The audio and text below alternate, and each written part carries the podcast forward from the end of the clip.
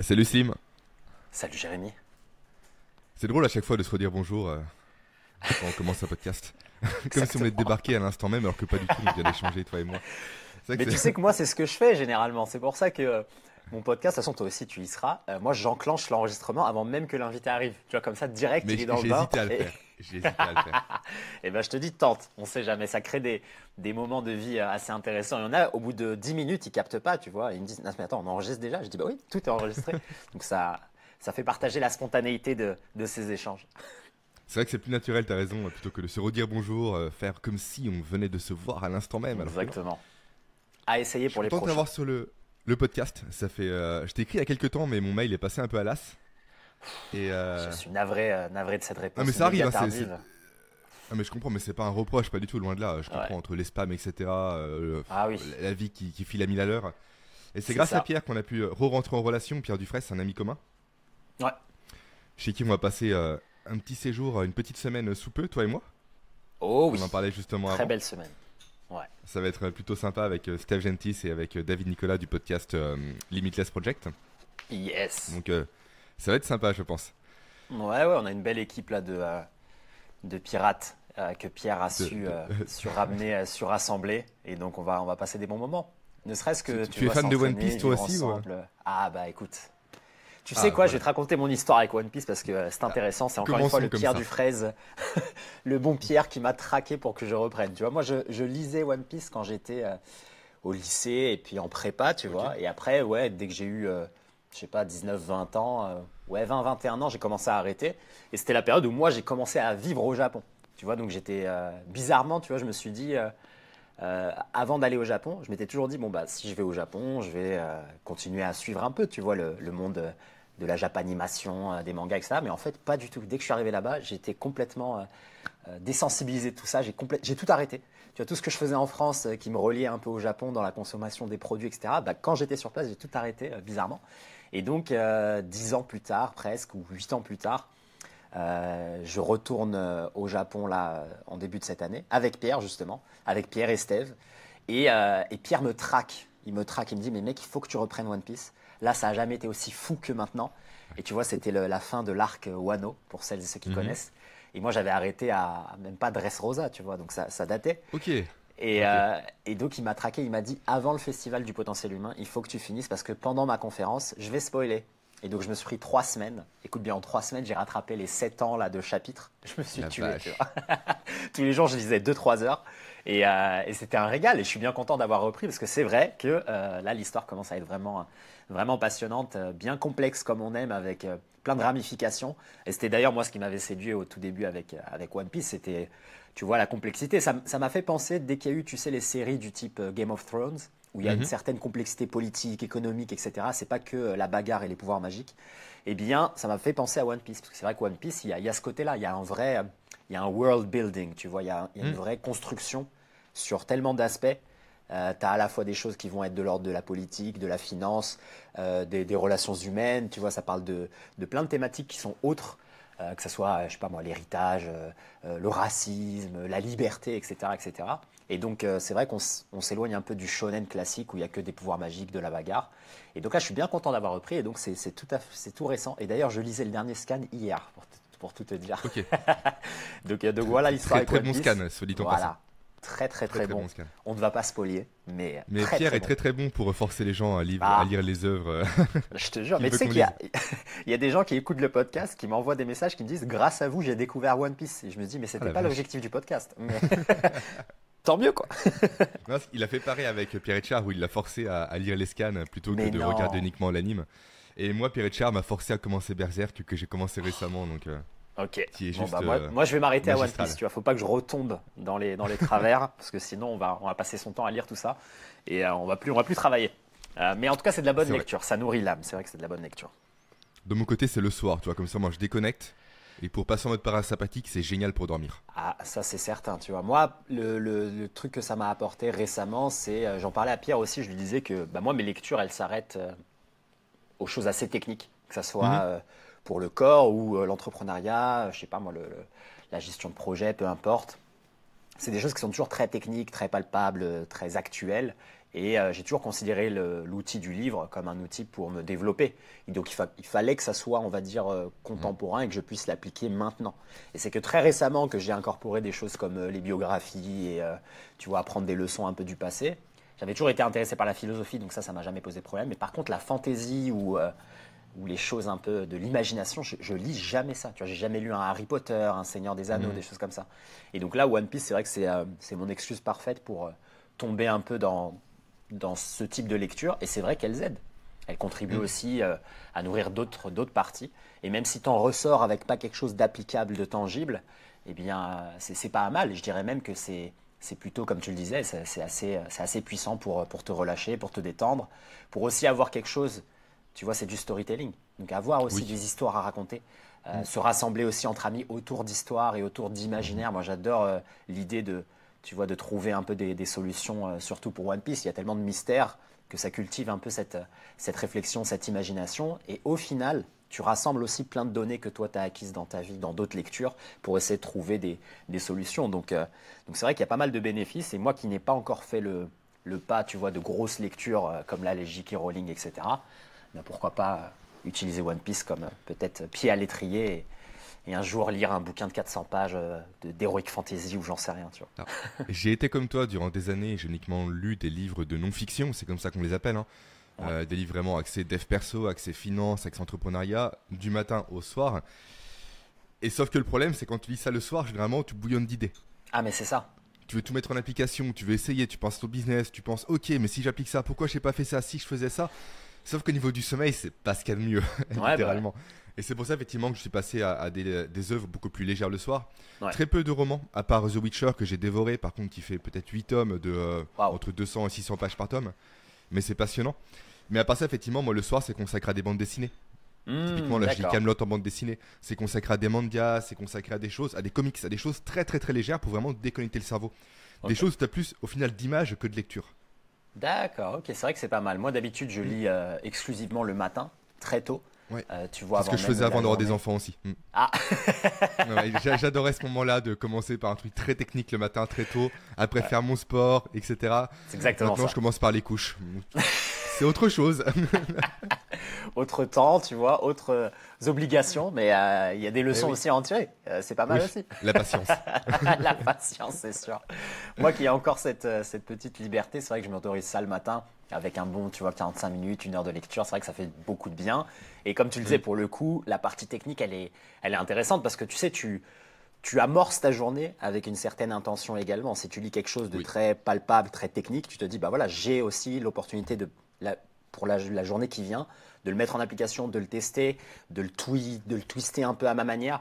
Et donc moi j'adore un peu ces, lectures-là, tu vois, entrepreneuriat, euh, euh, même euh, physio, je sais pas, protocole d'entraînement, etc. Parce que tu as des choses aussi à tester et à appliquer. Et donc il y a, j'aime bien, en fait, tu sais, quand tu as des, des boucles littératives très courtes. Moi j'aime mmh. pas perdre de temps. Mmh. Donc je, je, lis, je consomme, j'essaie tout de suite de mettre en application, de le passer au crible de mon expérimentation et après d'en tirer une leçon. Tu vois, je vais pas passer mon temps, tu vois, à lire des trucs pour accumuler des connaissances et en fait jamais les mettre en application. Donc tu sais pas les, pas les sentir. il y avait un mot là que, que Pierre euh, nous a introduit là pendant sa conférence que j'ai adoré, c'est l'énaction. C'est mhm. par l'action physique tangible que tu vas euh, vraiment euh, assimiler les choses et les expérimenter. Et donc, euh, moi, c'est vrai qu'intuitivement, la lecture du matin, elle m'a toujours paru logique parce que justement, j'ai toute une journée pour le tester, tu vois. Je me rappelle à l'époque où j'avais découvert, par exemple, je sais pas moi, Strong First, où je lisais les bouquins de mm Satsuline, je lisais, je faisais le protocole juste après et c'était nickel. Et il y a plein de choses comme ça que tu peux mettre en application et je pense que le matin, euh, c'est un outil assez puissant. Tu sais, il y a un mot en anglais que, j'adore, c'est prime. Tu vois, tu, tu amorces ta journée, tu le, tu te conditionnes pour que la journée se déroule d'une telle ou telle manière. Donc il y a plein de gens qui font des trucs du style, je sais pas moi, des affirmations positives, etc. Tant mieux pour eux. Moi, c'est pas des choses avec lesquelles je raisonne, mais par contre, avoir des choses tangibles comme ça, concrètes à tester, bah, je raisonne beaucoup avec ça. Et donc le matin, c'est vrai que c'est euh, le moment le, plus intéressant pour la lecture. Et après, là, comme toi tu le présentes, le soir, c'est vrai que ça semble plus logique d'avoir quelque chose qui te relâche, qui te, mm. qui te permet de t'évader plutôt que avoir 10 000 idées et après prendre des notes et pas pouvoir dormir. Après, ça, ça a nuancé, je pense, avec la notion de chronotype également. Je sais pas si tu mm. connais un peu cette notion-là. Non, dis-moi. En fait, le chronotype, c'est quoi? C'est que chacun, nous avons notre propre, on va dire, euh, top départ pour le rythme chronobiologique. D'accord. Donc l'horloge circadienne. Tu as des gens qui sont plus du matin, comme toi et comme moi. Naturellement, moi, tu mets sans enfant, sans réveil, sans rien, je me lève à 5 h du matin. C'est mon naturel. Par contre, à 22 h je suis couché. Ouais. T'as des gens, typiquement, comme mon beau-frère, il va se lever naturellement à 11 h et se coucher par contre à 2 h du matin. Et un mec comme lui, littéralement, lire le matin, c'est pas possible. Parce qu'il a encore cette notion d'inertie du sommeil qui est encore en place. Par contre, lire à 23h minuit, pas de souci, il est en pleine forme. Moi, tu me fais ça, je m'endors. Ah, pareil. Hein. Mais est-ce que ça, tu penses que c'est. son propre rythme biologique. Ouais, dis-moi. Est-ce que c'est quelque chose d'acquis? Parce que ça, c'est une vraie question que je me suis toujours posée. Et j'ai aussi un contre-exemple au fait qu'on serait plutôt des, animaux, on va dire, du matin ou de la journée, avec aussi un de mes meilleurs amis qui est, euh, qui est illustrateur et qui, lui, on va dire de 18h jusqu'à 7h du matin, c'est là où il est créatif, c'est là où il bosse, etc. Mais je me suis toujours posé la question, est-ce que ça c'est de l'acquis par rapport à de l'inné? Il y a beaucoup de gens qui vont te dire, ah moi je suis pas du matin, mais au final quand tu observes leurs habitudes de vie, tu, tu peux clairement comprendre que c'est une adaptation à un rythme de vie qui n'est peut-être pas le plus optimal, où il y a beaucoup de Netflix le soir, où il y a de un peu de la procrastination, de la perte de temps, etc. Donc là, ça m'intéresse ce que tu dis. Est-ce que tu penses que, ou est-ce qu'on le sait déjà que c'est vraiment euh, il y a des gens qui sont Pour moi, c'est de l'inné, sauf effectivement, il y a des éléments perturbateurs, comme tu l'as dit, à savoir la caféine, typiquement, l'exposition aux écrans, la température. Les chambres sont beaucoup trop chaudes aujourd'hui. Il y a beaucoup d'éléments, effectivement, qui font. Le stress, on n'en parle pas assez, mais le stress aussi perturbe le sommeil, parce que qui dit stress, l'activation du système nerveux sympathique et non pas parasympathique, donc pas de sommeil. La digestion aussi, les gens mangent beaucoup trop tard. Et beaucoup trop mal aussi. Donc effectivement, si on retire tous les facteurs, entre guillemets, qui viennent perturber le rythme naturel, pour moi, il est naturel. Il est donc inné et non pas acquis mais on peut le perturber. Et souvent, on le perturbe sans en avoir conscience. Et sans en prendre conscience aussi. Tu vois, as beaucoup de personnes qui se disent Je suis fatigué constamment, etc. Oui, mais fais une corrélation avec ta nuit précédente. Fais une corrélation avec ce que tu as mangé. Fais une corrélation avec l'alcool que tu as consommé, avec le café que tu as pris à 16 heures. Tire ce fil-là. Et après, on verra si oui ou non, il y a une conséquence ou non. Et si oui ou non, tu n'as pas de chance, comme tu le dis. C'est ça, et c'est ce que je me suis toujours dit. Je me suis dit, si plus de personnes avaient un peu cette euh, cette approche de leur santé qui est holistique, comme tu dis, dans laquelle tu tires un peu mm. toutes les ficelles, est-ce qu'on n'aurait pas naturellement ou en majorité des humains qui se lèvent tôt le matin et qui se couchent tôt le, soir, tu vois? Plutôt que des gens qui, on va dire, de base sont euh, un peu nocturnes. J'ai des théories par rapport à ça, je sais pas si elles sont vraies, si elles sont fondées, j'ai pas encore pris le temps de creuser. Mais pour moi, si on revient au niveau euh, préhistorique, donc à la préhistoire, si on parle un peu de psychologie évolutive, euh, il est plus logique que les gens n'aient pas le même rythme. Pourquoi? Parce que si tu es attaqué dans une tribu, quand tout le monde dort en ah, même temps, c'est la mort assurée. C'est comme ça que je le perçois à mon niveau. Et tout comme aussi, on remarque généralement chez les adolescents, euh, qu'ils ont besoin de plus de sommeil. Ils se lèvent plus mm. tard naturellement en matinée et se couchent plus tard également en soirée. Donc forcément, ça s'explique par des, des phénomènes euh, biologiques, la croissance et j'en passe. Mais aussi, on peut l'expliquer au niveau évolutif. C'est une théorie encore une fois hein, que j'ai émis, euh, comme quoi les adolescents au niveau préhistorique ont eu besoin de se détacher des parents pour devenir autonomes. Donc si les parents, eux, sont plus du matin, donc se lèvent tôt et se couchent tôt, les adolescents ont le soir à eux et la nuit à eux pour expérimenter des choses, pour tester des choses, pour se responsabiliser. Et donc pour prendre le pas des parents par la suite quand eux vont décéder. Mmh. Donc est-ce vrai, est-ce faux Je sais pas, mais je trouve ça assez beau pour que, que ça tienne la route. Ouais, bah écoute, en plus là tu parles d'un sujet qui, me fascine depuis déjà pas mal d'années, euh, la psychologie euh, la psychologie, c'est passionnant c'est absolument génial. Et puis moi, je l'ai beaucoup, euh, on va dire, la thématique qui m'a fait plonger un peu dedans, c'est évidemment les relations hommes-femmes, la recherche de partenaires, etc. Euh, et, c'est vrai qu'il y a énormément de choses qui s'expliquent, ou en tout cas qui pourraient s'expliquer par euh, cette adaptation et, par notre génome, la manière dont il a évolué. Est-ce que toi, tu as plongé là-dedans ou tu as regardé un peu plus le côté juste peut-être, je sais pas moi, évolution dans la journée d'un être humain ou peut-être optimum de performance, etc. J'ai commencé à plonger dedans. J'ai pas une vision exhaustive, bien évidemment, et je ne sais pas si on peut en avoir une, mais j'ai quelques connaissances. Après, ça dépend sur quoi tu me lances. Tu as des relations de femmes, je peux dire effectivement, tu prends le ratio euh, épaule-hanche.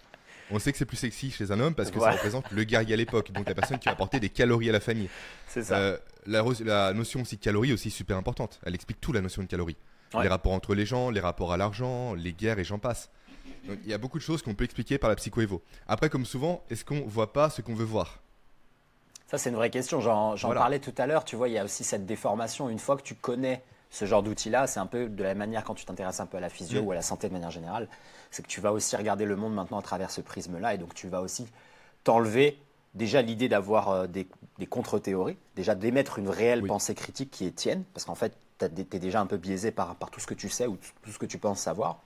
Et puis après, comme tu le dis, tu vas être, euh, je pense, beaucoup moins apte quand il y aura une révolution dans, dans, le domaine à vraiment suivre le pas des, des, early adopters. Tu vois, tu vas toujours être un peu à la traîne. Et ça, c'est le danger.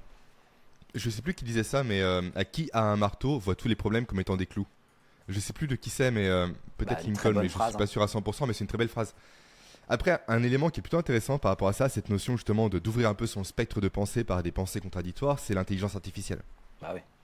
Tu demandes à des logiciels comme ChatGPT, ok, voici ma théorie, maintenant tu me la démontes de A à Z. Tu peux comme ça en quelques clics au final, sans avoir besoin de plonger dans un livre très technique au départ, qui peut être hmm. repoussant, parce que qui dit changement de croyance dit changement de paradigme, donc tu déconstruis ton monde pour en construire un nouveau, donc c'est énergivore, donc le cerveau n'aime pas. Ouais. Mais par contre, l'intelligence artificielle peut résoudre ce problème-là en disant en quelques clics, voici ma théorie, maintenant tu me la démontes de A à Z. C'est pas faux. Après, le, seul inconvénient à, ça, pour l'instant en tout cas, avec euh, la version actuelle d'outils comme ChatGPT, c'est qu'en fait, c'est vraiment juste des outils qui recrachent ce qui existe déjà, ce qui a déjà été écrit. Donc, si par exemple, on se dit pendant un mois, toi et moi, on va écrire tout ce que l'on pense savoir sur euh, la psycho-évo et blinder Internet de ça, eh ben, ChatGPT, pour répondre à toutes les questions sur la thématique, va prendre nos écrits à nous deux. Et donc, mm. on n'a pas encore, tu sais, l'intelligence artificielle qui est capable de raisonner par elle-même. En tout cas, je dis on n'a pas encore dans le sens publiquement, c'est pas si facile d'accès. Il y a évidemment des entreprises qui l'ont déjà. Euh, mais je pense que ça aussi, c'est le danger de, de ChatGPT. Comme c'est aussi créé par un humain, un humain qui a potentiellement un agenda. On le voit déjà avec certaines questions que tu lui poses sur euh, bah voilà, les relations hommes-femmes, sur la géopolitique, etc. Il va être très orienté. Il va te dire non, voilà comment euh, mm. On va dire, euh, ma réponse, elle est la suivante, mais tu vois qu'il y, a une intention derrière, tu vois que c'est presque politisé. Mm. Et donc, pour l'instant, l'outil de ChatGPT aussi, il apprend avec des pincettes, même si c'est vrai que c'est, comme tu l'as dit, cet exercice-là, déjà, si tout le monde ou plus de personnes le faisaient, ce serait déjà pas mal parce qu'au moins, tu as une vraie. Tu as quelqu'un en fait en face de toi qui, répond, mm. ne serait-ce que des sujets un peu simples, mais quand même apprendre avec des pincettes parce qu'il y a ce danger-là. De, on est capable aussi de nourrir ChatGPT de entre guillemets fausses informations et ils n'ont pas, ou en tout cas ChatGPT n'a pas encore la capacité de, de fact-checking, tu vois. Je ne sais plus qui a ça, je crois qu'il y a une entreprise qui a ça maintenant. Je crois que par exemple Twitter a implémenté ce genre de choses où à chaque fois que euh, tu Twitter, effectivement, euh, Musk l'a implémenté, oui. Euh, hmm. Il y a un fact-checker, je ne sais pas comment ça fonctionne, moi j'ai pas Twitter, mais je crois que j'ai entendu passer cette news. Hmm. Moi également, oui. Mais tu as raison, dans tous les cas, le fact-checking aussi est orienté aujourd'hui. C'est ça. Évidemment. Voilà, donc la, quête de la bonne information de l'information la plus pertinente, euh, comment on s'en sort, Jérémy, là-dessus? Comment on évolue? Je pense qu'on pourra en parler euh, lors de notre passage euh, chez Pierre durant ah, oui. heures. Ah oui, il va nous aider, le Pierre, pendant la semaine ensemble. Il va nous démêler tout ça. ça va être très sympa, je pense. Même niveau sport, ça va être cool. De... Bref autre sujet. Euh, au, début, je t'ai invité pour le mouvement, mine de rien. Là, on parle de ah. chat GPT, on parle de, euh, on est loin, là. de rapport homme-femme. on, est assez loin. Parce que, quand même, voilà, tu t'es même pas présenté d'ailleurs. Dis-moi, je même pas dit. Par où tu veux que je commence Dis-moi tout. Oriente-moi. Oriente... Bah, alors, déjà, qui es-tu? Pour les gens qui ne te connaissent pas. Très très belle question. Parce que je te dis bonjour Slim, pour l'instant, voilà, les gens ne connaissent que le terme de Slim pour te présenter, ce qui est assez court au bout de 18 minutes. Ah, c'est pas mal, c'est pas mal. Euh, bah écoute, une question, euh, une question qui est toujours euh, si difficile de répondre. Moi maintenant j'ai mon astuce, tu vois, quand on me pose cette question, j'essaye, comme toujours, de, de, présenter ou de me présenter de la manière dont moi aussi je vois le monde. Tu vois, donc je vais pas te faire mhm. une liste comme un CV, une liste de choses que j'ai faites chronologiquement, mais plutôt te dire qui je suis dans le sens, voilà, qu'est-ce qui m'anime et, qu'est-ce qui m'intéresse. Donc pour le dire simplement, euh, moi je m'intéresse de manière générale à la résolution de problèmes. D'accord? Donc c'est très vaste. Et un des sujets qui me plaît en particulier, dans lequel je peux euh, exercer ce, ce, petit jeu intellectuel de résoudre les problèmes, c'est le mouvement humain. Donc c'est aussi ce pourquoi je suis, euh, entre guillemets, connu sur Internet. C'est aussi ce que j'ai commencé à partager il y a plusieurs années. Donc tout ce qui va être de résoudre la capacité du corps à bouger plus librement, enlever les raideurs, les douleurs, retrouver le mmh. corps qu'on avait étant enfant. Vraiment un corps capable de tout faire, un corps euh, sans peur, le corps d'un gymnaste, euh, d'un capoeirista, d'un danseur, d'un gars qui fait de l'escalade, d'un surfeur, tout mélangé en un seul corps. D'accord? Voilà, moi, c'est c'est ce qui m'intéresse. Et c'est d'ailleurs aussi la raison pour laquelle j'avais été invité au Festival du potentiel humain de, mmh. de Cher Pierre. C'est pour explorer le potentiel physique. Donc moi, ce qui m'intéresse, ou en tout cas le, sujet de mes recherches, c'est la physicalité. Comment euh, l'explorer, comment l'exprimer, euh, ne pas mourir sans avoir découvert tout ce que le corps est capable de faire. Et donc ça, pour des personnes qui ont une pratique physique, on va dire, classique, traditionnelle, au sens moderne, yoga, crossfit, musculation, des fois ça parle peu. Moi, quand je parle d'explorer la physicalité, c'est réellement se situer à un point neutre à partir duquel on a accès à tous les attributs physiques souplesse, force, euh, explosivité, agilité, coordination, etc. Et aussi avec un large vocabulaire. Tu vois, euh, si, si, moi, il y a une image que j'adore partager, c'est le fait de devenir un polyglotte avec le corps humain. Tu vois, tu es à la fois mmh. capable de faire de la salsa, de la kizomba, euh, du muay thai, de la boxe, du surf, de la musculation, du crossfit, de la gymnastique, et tout ça à haut niveau, ou en tout cas à un très bon niveau. D'accord? Moi, l'idée de la polyvalence, elle me parle, mais j'ai pas envie d'être nul dans plein de choses. J'ai envie d'être polyvalent et ultra compétent partout.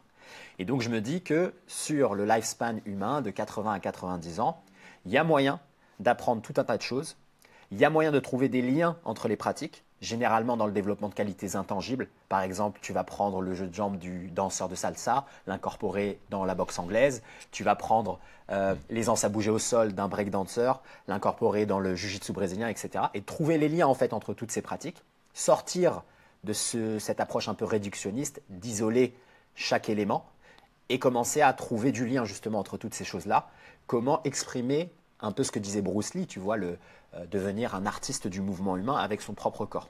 D'accord? Donc évidemment, dans le comment, parce que c'est souvent ce qui intéresse les gens, évidemment, tu vas successivement rentrer dans des phases de spécialisation. Tu vas faire 3 ans de crossfit, 4 ans de muay thai, 5 ans de kizomba, 2 ans de surf, etc. Et au final, le cumul de toutes ces, expériences eh bien, va te permettre d'avoir ce corps, moi que j'imagine, euh, être euh, voilà, le, corps d'un enfant. Tu regardes les enfants au parc, ils jouent, ils courent, ils grimpent, ils roulent, ils, sautent, ils se bagarrent, ils dansent, ils essayent, ils n'ont aucune peur, ils, tentent.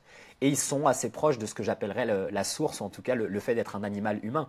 Aucun enfant s'échauffe, s'étire, se prépare. Non, ils sont disponibles à l'activité physique, qu'elle soit dans les gestes du quotidien, s'accroupir, euh, attraper un objet, pousser, tirer, etc., jusqu'à des choses assez complexes.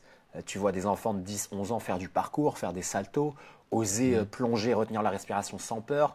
Aujourd'hui, comme toi, tu, le sais très bien, des gens d'une trentaine ou d'une quarantaine d'années ont peur de faire un box jump, tu vois ont peur de mmh. sauter, ont peur de courir un peu rapidement. Euh, c'est que s'épuisent quand ils vont, euh, je sais pas, monter des marches euh, rapidement, vont se claquer le dos quand ils vont mettre le sac derrière la voiture. Tu vois, on a perdu toutes ces fonctions-là, toutes ces capacités.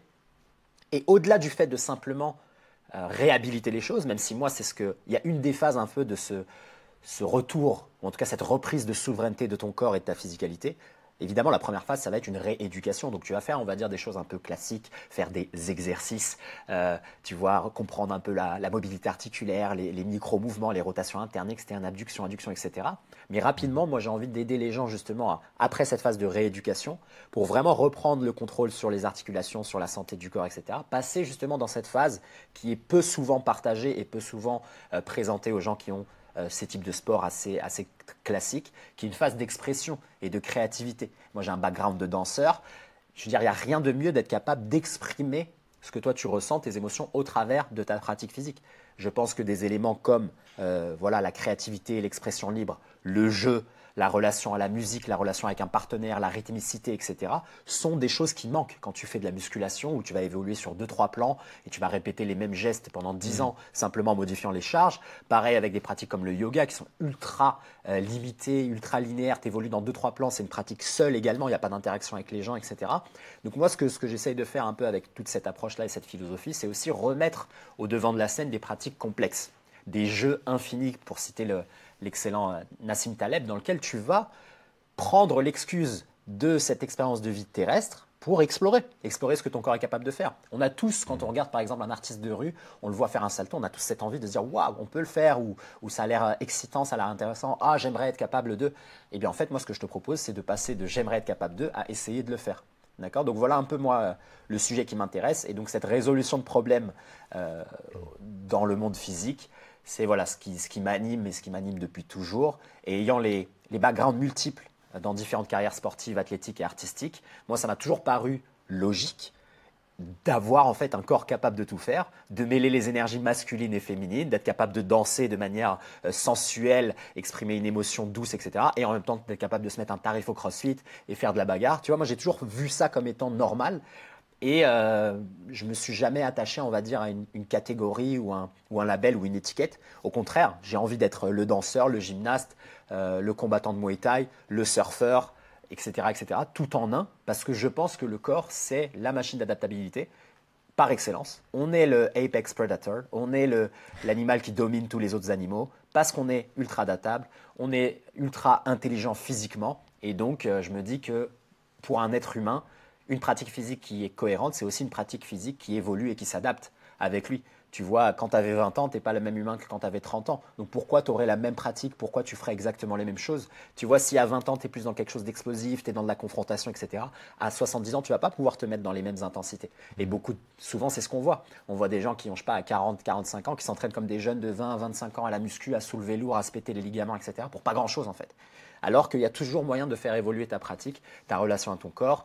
Et, euh, je pense que s'orienter vers, vers cette découverte, et prendre ça comme, un, comme vraiment un jeu infini et être curieux de son corps, ça nous sortirait de, pas mal de nos, de nos travers et de toutes ces euh, maladies modernes, entre guillemets, euh, les effets néfastes de la sédentarité, euh, que ce soit après l'obésité, le diabète, les raideurs, les douleurs, les blessures permanentes. Les gens se blessent comme des athlètes professionnels alors qu'ils n'ont aucune pratique physique de haut niveau, tu vois. Il y a plein de gens mmh. qui se font les croiser et tu leur demandes comment tu t'es fait ça et tu dis, mais attends, mais c'est normalement c'est une blessure que tu vois à la, à la, NFL ou en Ligue 1 de football, mais pas, pas pour un gars qui fait genre trois, trois séances de muscu par semaine. Tu vois.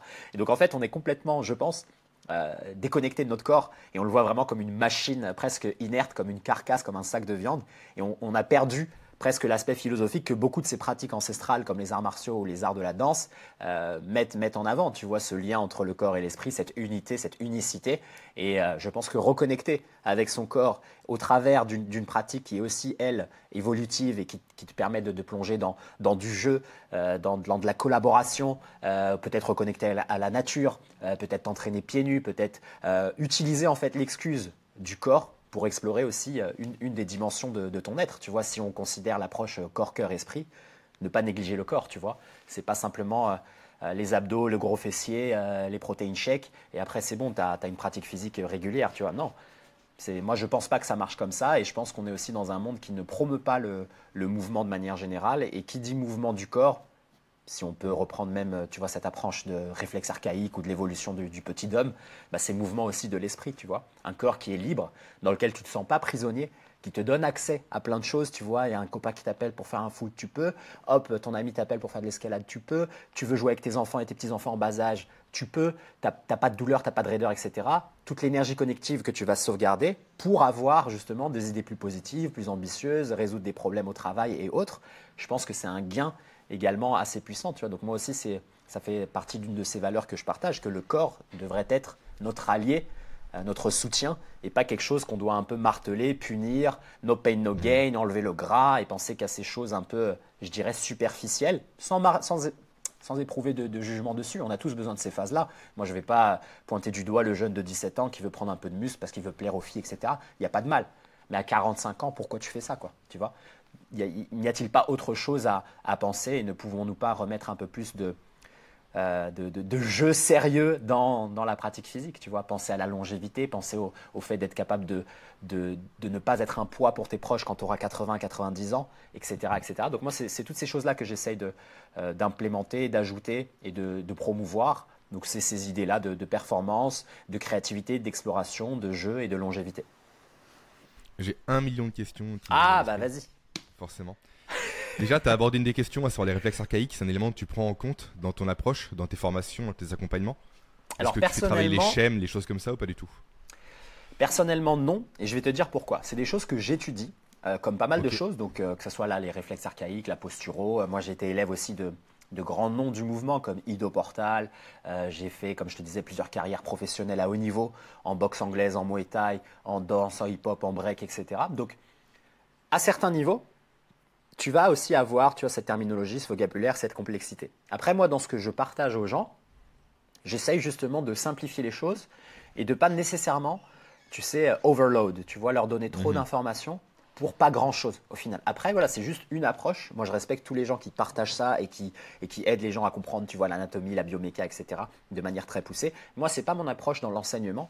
Au contraire, je veux des choses, tu vois, pratico-pratiques, applicables maintenant et plutôt orienter les personnes vers des choses comme le goût de l'effort, comprendre que les choses vont être long terme, comprendre qu'il y a un caractère multidimensionnel à ta blessure, etc. Comprendre plusieurs paramètres, tu peux tirer sur plusieurs ficelles pour essayer d'expliquer ce qui se passe et avoir une manière de raisonner pour te rééduquer, te réhabiliter, etc., qui semble logique, mais sans entrer nécessairement dans la complexité. Donc moi, dans mes formations et dans ce que j'enseigne, tu verras pas de choses comme réflexe archaïque, etc.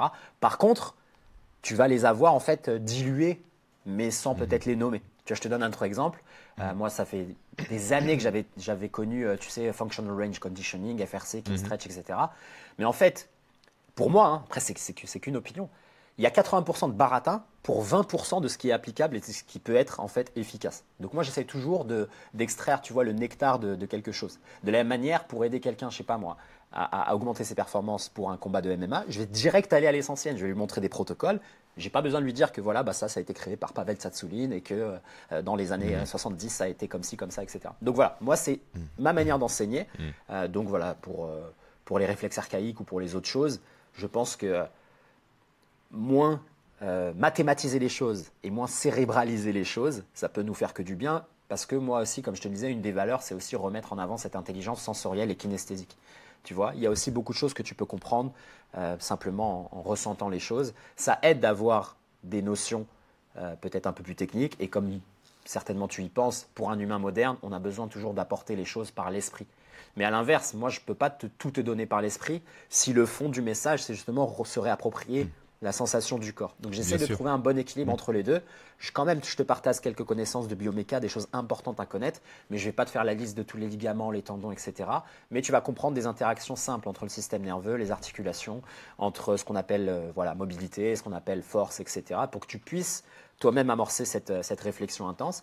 Parce que je pense que entre des personnes comme moi qui en font leur métier et qui ont tout le temps de passe, à passer là-dedans, par rapport à quelqu'un qui a des enfants, un travail, etc., il n'a pas le temps en fait de s'intéresser euh, à ce sujet aussi profondément.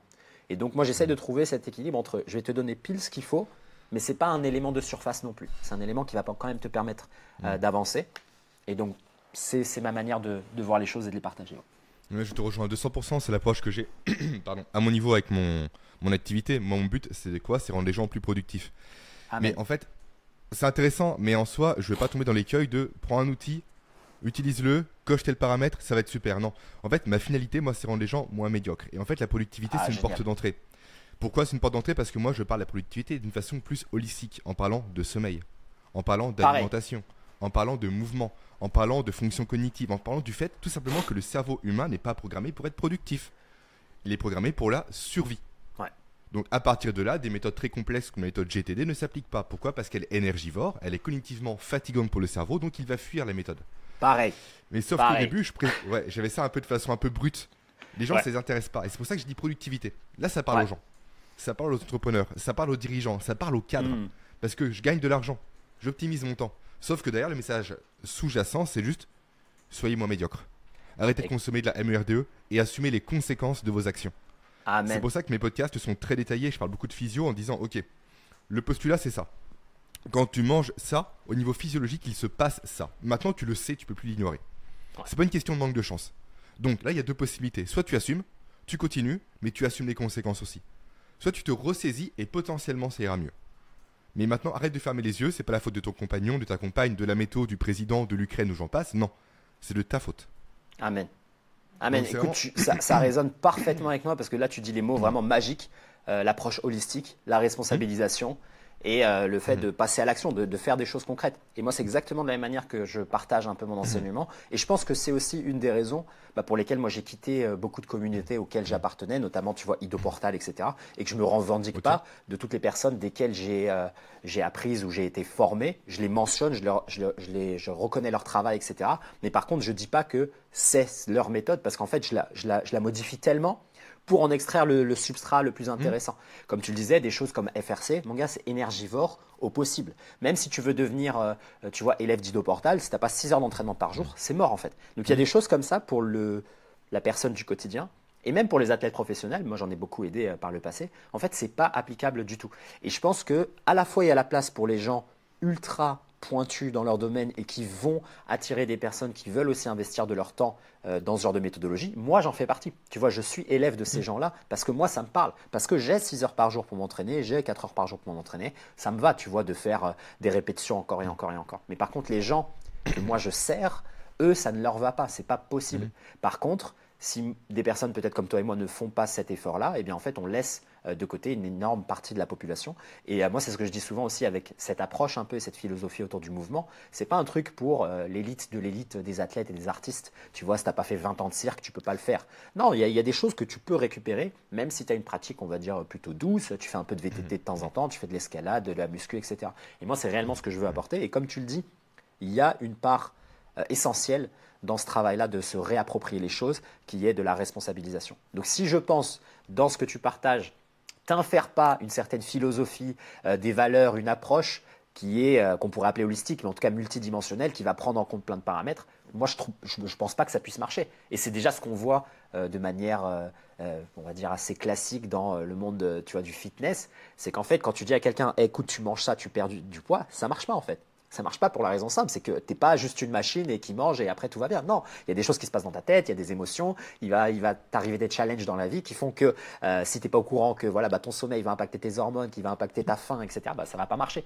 Et donc, il y a une différence entre prendre les gens moi pour moi pour des imbéciles qui est de leur présenter des choses comme ça, euh, tu sais, euh, A implique B et c'est tout et c'est aussi simple, c'est unidimensionnel et c'est ultra réducteur, que par rapport à, tu vois, nous, ce qu'on essaie d'apporter, qui est OK, c'est une approche qui, d'apparence, est plus complexe, mais on arrive à la simplifier en te donnant, on va dire, euh, les étapes euh, les plus intéressantes pour euh, te rendre ultimement autonome.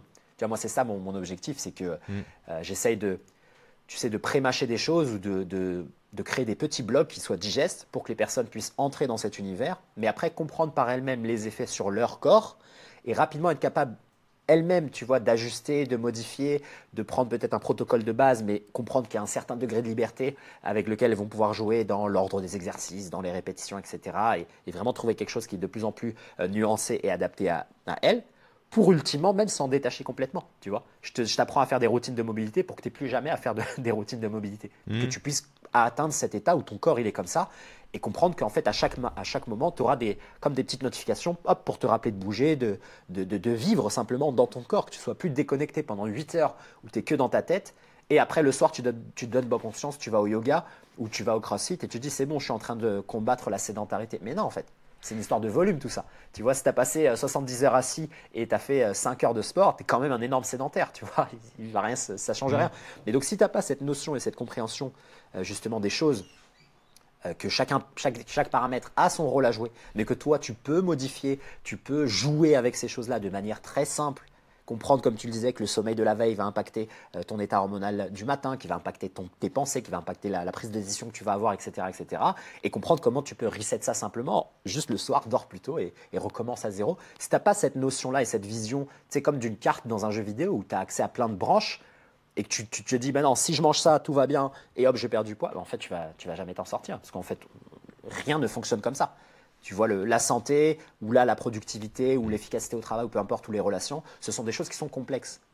Et donc, il ne faut pas en avoir peur. On peut, tout, on peut les aborder. C'est intéressant. Ouais. C'est pas des choses. Tu vois, simplifier ne veut pas dire vulgariser et prendre les gens pour des abrutis, tu mmh. vois. Et au contraire, moi, je pense que permettre aux gens de plonger dans de la complexité en leur donnant des outils qui ultimement vont leur permettre d'être autonomes, pour moi c'est une, des plus grandes marques de respect et de, et de, valeur. Je te sers mieux en respectant ta capacité euh, d'être humain, capable, compétent, adaptable, en te donnant ces outils-là. Je ne vais pas les masquer pour toi. Je vais te dire, écoute, là pour la perte de poids, voilà ce qui va se passer. Tu vois, voilà pourquoi ton pourquoi est intéressant. Prépare-toi, il y aura des challenges. Voilà pourquoi émotionnellement, ça va impacter tes hormones, etc. etc. Et je te donne tous ces outils parce que c'est ça la, réalité. Et mon objectif, c'est de te servir et de te rendre autonome. Donc plonge avec moi dans cette complexité. Et euh, si c'est un message qui résonne avec la phase de la vie dans laquelle tu es, ça marche. Si ça résonne pas, passe ton chemin, il y aura, il y aura la place pour autre chose, tu vois. Moi, je force jamais quelqu'un à passer de, euh, d'un go muscu euh, bro split à euh, faire du mouvement, être capable de faire des saltos, surfer, nager, danser, etc. Non, si ça résonne pas avec toi, ça résonne pas avec toi. Mais il y aura un moment dans ta vie, peut-être, où ça va résonner avec toi. Et peut-être, dans ta vie, il y aura jamais aucun de ces moments, tu vois. Donc, on n'est pas des prêcheurs, on est simplement des personnes qui émettons cette fréquence, ce message, et il y a des gens qui vont résonner avec celui-ci, tu vois. Mais moi, j'adore cette vision-là que tu partages, holistique, de d'oser plonger dans la complexité et de redonner des mmh. outils aux gens pour qu'ils puissent se gérer seuls. Mais ça, comme tu le dis, il ne faut pas confondre simple et simpliste. Exactement. C'est une distinction très importante à faire. Moi, de mon côté, je partage des sujets complexes de façon simple. C'est mon but. Euh, je plonge comme toi dans les études scientifiques, dans des podcasts scientifiques. C'est un jargon qui est imbitable. Et ces gens-là font ça pour impressionner leur père. Exactement. C'est comme un défilé de mode où en fait personne ne porte les vêtements dans les défilés de mode. Mais en fait, les créateurs font ça pour impressionner les autres créateurs, ni plus ni moins. C'est pour ça qu'il y a un jargon, etc. C'est pour rester, c'est de l'entre-soi, juste ça. Et c'est pourquoi effectivement à mon niveau, mon but, c'est vulgariser par des métaphores. Je trouve ça super important de rendre accessible par des histoires. On en parlait un peu au début, toi et moi, cette notion d'histoire, cette notion de storytelling, cette notion de narrer les choses, de les relater, de faire des contes, de faire des récits. C'est comme ça que ça marche. Pourquoi on a des, euh, comment dire, des, éléments du passé? Parce que ces éléments ont été transmis par des histoires. Qu'est-ce que la Bible? C'est un recueil d'histoires. Exactement. Ni plus ni moins, ce ne sont que des histoires. Et l'autre élément sur lequel je voulais rebondir par rapport à ce que tu dis, cette notion, effectivement, voilà, par rapport au sport, c'est pas une notion de quantité, c'est une notion de fréquence. Tu l'as très bien dit. Euh, je le dis très souvent à mes clients qui me sortent, oui, et moi, je vais marcher une heure tous les soirs. Ok, euh, c'est très bien, mais je préférerais que tu marches 10 fois 5 minutes dans la journée. Parce que en fait, l'idée, c'est pas de marcher pour marcher, c'est de couper une position assise.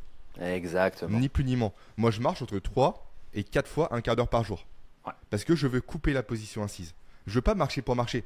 C'est pas encore une fois une vanity metrics, j'ai fait 10 000 pas par jour. Ouais, c'est cool. Mais j'aime mieux que tu fasses 3 fois 2000 pas, t'en fais que 6000 plutôt qu'une fois 10 000 pas. Exactement. Parce que là, du coup, les bénéfices ne sont pas les mêmes.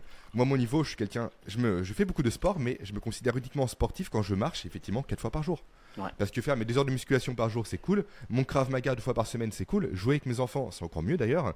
Mais marcher en tant que tel n'est pas suffisant si on le fait en une seule fois. Il faut à nouveau le fragmenter. Parce que c'est la position assise le problème. Littéralement, il faut enlever la position assise. C'est ça. il faut le faire de façon fréquente. C'est ça. Et moi, je suis, tu prêches un convaincu. Quoi. C'est, vraiment cette histoire de volume et de, et de s'exposer à un stimulus beaucoup plus régulièrement. Parce qu'en mm. fait, je pense qu'on a, on a du mal à identifier l'ennemi. Tu vois, c'est que j'ai l'impression qu'on plonge dans des batailles qui ne sont pas les bonnes et qui ne sont pas les nôtres et qui ne vont pas nous servir sur le long terme. Typiquement, euh, tu vois, le, tous les produits ou services autour de la santé, de la remise en forme, peu importe qu'elle soit physique, émotionnelle, psychologique, euh, les relations amoureuses, etc., c'est toujours pour moi quelque chose qui est très, euh, c'est très mathématisé, c'est très, bah, tu fais ça, il se passe ça. Mmh. On comprend plus que la journée il se passe tellement de choses, il y a tellement de stimuli, on n'arrive plus à intégrer le fait que c'est beaucoup plus une histoire de flow, d'évoluer de moment en moment, plutôt que si je, je coche cette case-là, il va se passer ça. Tu vois, comme tu le disais, mm. les 10 000 pas, si j'en ai 10 000, c'est bon, tout va bien. Mais non, en fait. Non, il y a la manière de faire, tu vois, il y a une qualité. Et moi, c'est ce que je, partage également, même dans, dans quelque chose d'un peu plus concret, tu vois, euh, si tu es en plein milieu d'un effort physique, etc. Focalise-toi sur la qualité de l'exécution du mouvement, bien plus que sur, comme tu le disais très bien, et moi j'adore ce mot-là, c'est un mot que j'utilise beaucoup, les métriques de vanité. Je m'en fous, moi, combien de reps tu sais faire. Le corps, il comprend pas les répétitions. Le corps, il comprend stimulus, repos adapté et euh, mmh. adaptation. C'est tout ce qu'il comprend. Donc, si tu, je m'en fous, en fait, de, en as fait 12, si elles sont 12 pourries, bah, tu deviens un shitty mover, tu vois, tu bouges mal, quoi, c'est tout. Parce que tu t'entraînes, en fait, à mal bouger, tu t'en rends même pas compte. Même si tu soulèves 10 euh, kilos, là ce matin, j'étais dans la salle de, justement de musculation, je faisais mon petit entraînement. Et euh, donc je vois des jeunes, tu vois, des jeunes ados qui sont en train de souffrir et tout, ils mettent des dumbbells dans leurs mains, des trucs à 15 kilos, 20 kilos et tout. Moi je suis avec mon petit truc de 4 kilos, euh, je fais toute ma life avec 4 kilos, c'est bon, je m'en sors. Parce que tout est une histoire d'intention, de qualité d'exécution du mouvement, de connexion à ton corps, à la respiration, ton état émotionnel, est-ce que c'est le bon moment de te mettre un tarif ou pas, tu vois? Il y a plein de choses comme ça. Et donc là, de la même manière, euh, avec, avec les comment couper, on va dire, euh, la journée, euh, combattre efficacement ou lutter contre la sédentarité, plein de choses comme ça, eh bien, il ne s'agit pas de, tu prends ta routine matinale, tu écoutes le bon Uberman ou les autres influenceurs et les autres neuroscientifiques, tu coches toutes les cases. Il y a le bain froid, il y a la médite, il y a tout ce qu'il faut, boum, pendant une heure, tu as tout bien fait. Et après, tu te manges 8 heures au travail, dans un travail que tu n'aimes pas, avec des collègues que tu n'aimes pas, dans un environnement toxique, à te manger du stress comme pas possible. Tu rentres chez toi, tu balances tout ce stress sur ta femme et tes enfants, tu combles avec de, des sucreries ou du Netflix, etc. Mais je m'en fous que tu aies fait ta routine le matin. En fait, tout ça, ça compte plus, quoi. Tu vois? Ça part à la, poubelle, c'est du déchet. Et donc, j'adore, moi, l'idée que tu, que tu partages ici, qui est, en fait, remettre du volume. Expose-toi à ces choses-là. Et mm. c'est pour ça que pour, je pense, être capable d'implémenter ce genre d'outils, il faut réellement reprendre le contrôle et reprendre possession du pourquoi. Pourquoi tu fais les choses en fait? Vraiment comprendre qui tu es en tant qu'animal humain, comment tu es censé évoluer, qu'est-ce que tu peux faire dans ton quotidien pour te rapprocher peut-être de cette vision euh, plus ancestrale, naturelle, holistique, sans te torturer. Il ne s'agit pas de tout quitter, quitter la ville, partir en forêt, t'installer dans, un, dans une maison euh, autonome, à vivre de ce que tu pousses et tout. Ce n'est pas l'objectif. Mais par contre, il y a plein de choses qu'on peut tirer de ces leçons-là, qu'elles nous viennent de la science, de l'approche ancestrale ou euh, même, euh, tu vois, des, spiritualités, les implémenter dans notre journée et les utiliser comme des outils de, bien-être. Moi, ce que j'appelle, tu vois, les entraînements, machin, en fait, je mets tout ça dans un seul même sac qui s'appelle hygiène de vie. C'est mon mmh. hygiène, c'est tout. C'est pour être un humain qui soit euh, de bonne humeur, qui éprouve de la gratitude, de l'amour pour son prochain et qui aide et qui soit utile euh, à la communauté et qui soit pas irritable, chiant, euh, négatif, toxique, etc. Eh bien, j'essaye de maintenir mon hygiène. Elle passe par l'hygiène du corps, euh, se brosser les dents, machin, bouger un peu, l'hygiène de l'esprit, les médites, les choses comme ça, les bonnes lectures, le cercle social, etc. Une activité physique, un peu de mouvement, etc. Et c'est tout, mais c'est une hygiène de vie. C'est pas, tu vois, moi j'appelle pas ça, c'est mes séances d'entraînement, tu vois, les, gens, séances d'entraînement égale protocole, égale répétition, fréquence, temps de repos, etc. Mais attends, mais en fait, pourquoi tu fais ça? Pose-toi la question. Ça sert à quoi en fait tout ça? Ça sert à quoi le froid? Ça sert à quoi la médite Ça sert à quoi le à, quoi, à quoi ça sert la taille au travail, tu vois? Et, donc remettre du sens dans, chacune de nos actions, je pense que c'est aussi le, la pierre angulaire là, de, ce qu'on partage euh, ici, toi et moi. Tu vois, ça n'a pas de sens si tu sais pas pourquoi tu fais les choses. Hmm. Mais c'est vrai que l'intention est super importante, ne serait-ce que si on prend les travaux de Carl Friston que tu connais potentiellement, euh, qui explique comme quoi le cerveau n'est pas euh, réactif mais anticipatif, prédictif en fait. Absolument. Concrètement, le cerveau, dès qu'une information arrive, il va prévoir les conséquences de l'action et il va mettre en place des phénomènes biologiques et biochimiques pour réagir efficacement par rapport à ça. Et comme tu dis très bien, si je fais mon sport pour faire du sport sans intention, sans volonté, sans cette notion de ok, pourquoi je fais ça? Pourquoi le corps irait gaspiller de l'énergie pour un élément qui n'a pas de sens pour lui? Exactement. Littéralement, du coup, ça conduit quoi? Ça conduit à des euh, séances qui sont bâclées. Les gens sont plus sur leur téléphone d'ailleurs que sur la séance en tant que telle. Ah c'est pour ça que j'ai ma salle chez moi, que j'ai plus en salle commerciale parce que ça m'insupportait. Euh, ce sont également euh, des blessures qui surviennent et une lassitude. Aujourd'hui, Rudy Koyal dit très bien le, la salle de sport, c'est quoi? C'est un nouveau bar. C'est ça. Ni plus ni moins. Les gens font du sport, donc je fais du sport. Mais là-bas, qu'est-ce que je fais? Eh Bien, je suis sur Instagram toute la journée et ni plus ni moins. Donc oui, l'intention est clé. Tu as bien raison. Complètement. Moi, quand je vais marcher, parce que je ressens le besoin d'aller marcher. Et c'est vrai que c'est un élément aussi qui est vraiment important, c'est que les gens sont de plus en plus connectés à leur téléphone et de moins en moins à eux-mêmes. Ouais. Et je suis pas, on va dire, parfait par rapport à ça, loin de là. Mais moi, je ressens le besoin d'aller marcher. Littéralement, j'ai besoin d'aller dehors à la fin de l'échange. Je vais aller marcher, c'est obligé. Ah, ne serait-ce que 5 minutes. Il faut que je prenne le soleil, que j'aille respirer, que je puisse faire quelques pas. Et euh, j'ai eu cet échange récemment sur LinkedIn avec quelqu'un par rapport à la nourriture. Ouais. Effectivement, des fois, je vais en course, je vois des trucs, des gâteaux, c'est l'air super bon, quoi. Je prends le paquet. Je regarde, je tourne l'étiquette, je vois, ok. Ah non, ça va pas le faire. Parce que ah l'intention au final, moi, moi c'est la bonne santé. Ce que je veux, c'est être en forme, c'est me réveiller en forme, c'est avoir de l'énergie. C'est pas m'empoisonner. Donc oui, effectivement, quand on a l'attention qui va derrière, contrairement à un simple régime vulgaire où il n'y a pas de but, quand tu vois le paquet, tu te retournes, tu vois les agents chimiques, les conservateurs, le sucre, le sirop de glucose, la maltodextrine, bref, les 100 sortes de sucre dans le même paquet, tu te dis, oh, tu te dis non, pardon, l'attention, ce n'est pas ça chez moi. Moi, je veux être en forme. Tu reposes. Tu reposes, c'est naturel, il n'y a pas d'effort à faire. Exactement. Parce que l'attention, encore une fois, est présente. Après, c'est quelque chose de très peut-être difficile, tu vois, pour beaucoup de personnes, de se dire comment je passe de mon état actuel à mhm. cet état où, tout comme vous, je ressens un besoin d'aller marcher, etc. Pour l'instant, ce n'est pas du tout le cas, comme je suis euh, bah, le résultat en fait de toutes les actions que j'ai prises précédemment, et je suis maintenant une créature qui est adaptée à ne pas se poser la question déjà et à ne pas ressentir ces choses-là. Donc le corps, bah, par survie, il a inhibé tous ces signaux-là tu les ressens mm. plus parce que tu as choisi de ne plus les ressentir et donc euh, tu te divertis bah, par tes écrans, euh, par Netflix et par les choses comme ça. Donc moi je suis bien conscient qu'à cette étape-là, il y a peut-être la nécessité, comme on le dit souvent, bah, d'avoir une approche peut-être par l'esprit. Donc je vais te donner des connaissances pour qu'après tu puisses euh, assimiler ces connaissances et les, et les, mm. comment dire, et les associer à ton pourquoi. Typiquement, tu te renseignes sur les, sur les aliments, ce que sont tous ces, tous ces produits chimiques, etc., dans ce que tu manges. Si pour l'instant, ce n'est pas encore euh, dans, un, pourquoi euh, qui est que tu as envie d'une bonne santé, tu as envie d'être un bon parent, tu as envie euh, d'avoir une vie longue et heureuse, d'ajouter des, années à ta vie et de la vie à tes années, etc. etc. Si ce n'est pas associé à quelque chose d'aussi émotionnellement puissant, eh bien, ça va être difficile pour toi de rejeter ça parce que tu vas te dire, devant le plaisir immédiat et la gratification instantanée, eh bien, je vais consommer ce paquet de gâteaux, je vais scroller sur Insta ou TikTok, etc. etc. Ça, je le comprends cette transition-là, elle peut passer par de la connaissance, et si elle n'arrive pas par la connaissance, de toute façon, elle va arriver par la vie. La vie va t'envoyer un challenge et un choc qui va te faire te rendre compte que, ah d'accord, ok, maintenant j'ai une maladie grave, maintenant il y a le décès d'un proche, maintenant j'ai une blessure au sport, etc. Donc là, je vais commencer à me renseigner ça. Peu importe le moyen, de toute façon, ça va arriver dans ta vie. Mais une fois que c'est fait, eh bien, comme tu le dis, respecte après ton pourquoi. C'est-à-dire que si tu vois tous ces, euh, tous ces produits chimiques dans un paquet de gâteaux et que toi, ton pourquoi, c'est non, tu as envie d'être cette personne euh, mm. qui est en bonne santé, etc., de toute façon, naturellement, tu vas faire euh, le bon choix. Et comme tu le dis, ça c'est extrêmement important de le comprendre, c'est que c'est fait sans effort. C'est pas du travail, c'est pas difficile quand les, quand les gens te demandent pourquoi tu t'entraînes ou comment ça se fait que tu t'entraînes deux fois par jour, tous les jours, etc. En fait, dans toi, ta situation, c'est normal et c'est facile parce qu'en fait, c'est ton pourquoi. C'est la personne que tu as envie d'être ou bien que tu as envie de devenir. Et donc, c'est pas du tout une tâche à accomplir, c'est pas du tout grave, c'est pas du tout euh, oh, difficile et euh, tu n'as aucune euh, friction en fait à le faire. Tu n'as aucune résistance. Ça devient facile parce que c'est qui tu es. C'est associé un peu à, l'image mentale que tu as de toi. Et là, on peut faire le pont avec ce qu'on disait au début. C'est pour ça que le storytelling, il est important. Se raconter des histoires. Quelle est l'histoire que tu te racontes de toi-même? Si pour l'instant, tu as une histoire où tu te, bah, tu te poses pas vraiment beaucoup de questions et que tu t'en fous un peu de ça, et pour l'instant, tu es un peu dans ce mode passif automatique, ça se trouve, c'est ta destinée, tu seras comme ça.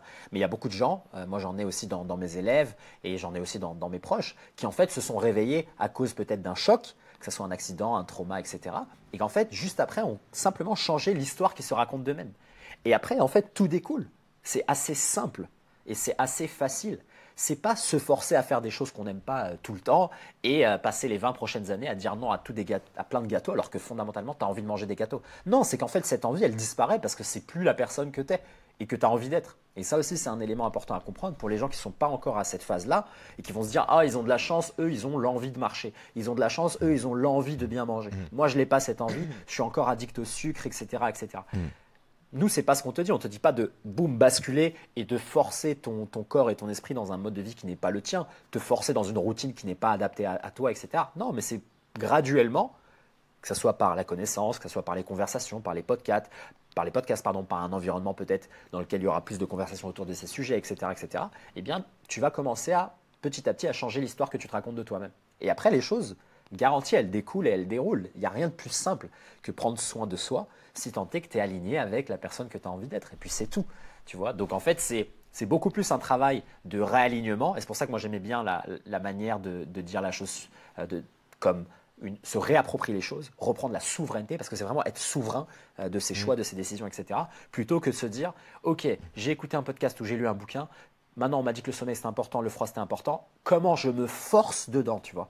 Non, en fait, ça va, il, ne va jamais se passer, euh, ça va jamais être bénéfique, ne serait-ce que même au, niveau neuronal. Tu vois, ton système nerveux va mmh. toujours essayer de te protéger, il va toujours essayer de faire la chose qui consomme le moins d'énergie. Donc en fait, tu vas jamais y arriver. C'est pour ça que toutes ces choses où, tu te forces, tu vois, les bootcamps, les trucs comme ça, où tu t'extrais de ton environnement et boum, tu te mets un énorme tarif, une énorme dose pendant un mois. Oui, tu as des résultats exceptionnels en un mois de CrossFit euh, en vacances en Thaïlande parce que tu as que ça à faire. Mais quand tu rentres dans ton quotidien et que tu vas à la défense euh, faire du clicodrome pendant 8 heures et te manger le froid de Paris, il n'y a plus personne, tu vois parce que c'est un stress qui est beaucoup plus grand que ta capacité adaptative et c'est pas du tout, on va dire, c'est euh, intégré de manière fluide euh, dans ton quotidien. Et c'est pour ça qu'évoluer de moment en moment et, juste à chaque fois se reposer des questions et, réaffirmer qui on est et, se raconter cette meilleure histoire de nous-mêmes, je pense que ça aussi c'est une des, clés euh, pour, tu vois, avancer. Et comme tu le dis, avoir ces habitudes et cette envie d'aller marcher, cette envie de bouger alors qu'on a été assis pendant une heure, une heure trente, ça paraît en fait normal et banal, quoi. Mhm. Cette notion d'histoire me plaît beaucoup. Elle me fait, elle fait écho à une citation que j'ai entendue récemment, mais j'ai encore perdu l'auteur malheureusement, euh, qui est très euh, très puissante, je trouve. La citation, c'est les gens pensent croire ce qu'ils voient alors qu'ils voient ce qu'ils croient. Puissant, ouais. Donc c'est très puissant. En fait, si on croit des choses, on va voir ces choses-là en question. Ouais. Littéralement. Donc si on croit effectivement qu'on est une personne qui est en mouvement, une personne qui mange sainement, une personne à nouveau pour qui ça a vraiment des valeurs, pour qui il y a une intention derrière, on va mettre en parallèle les actions pour nous mener à ce résultat-là. Et ça boucle avec le cerveau à nouveau de Carl Friston qui est anticipatif et non pas réactif. Exactement. tous les liens secrets, vraiment. Ouais. Parce que des mécanismes physiologiques vont se mettre en place. Et c'est bête, mais les gens n'ont pas conscience de ça, de cette notion de OK, une pensée peut conditionner des réactions euh, chimiques. Ouais. Juste pensez rapidement, messieurs, à une femme qui vous excite nue les réactions vont arriver. Automatiquement, elles vont arriver, les réactions. Exactement. Pareil pour une femme, c'est pareil. En fait, la pensée conditionne les réactions chimiques et biologiques.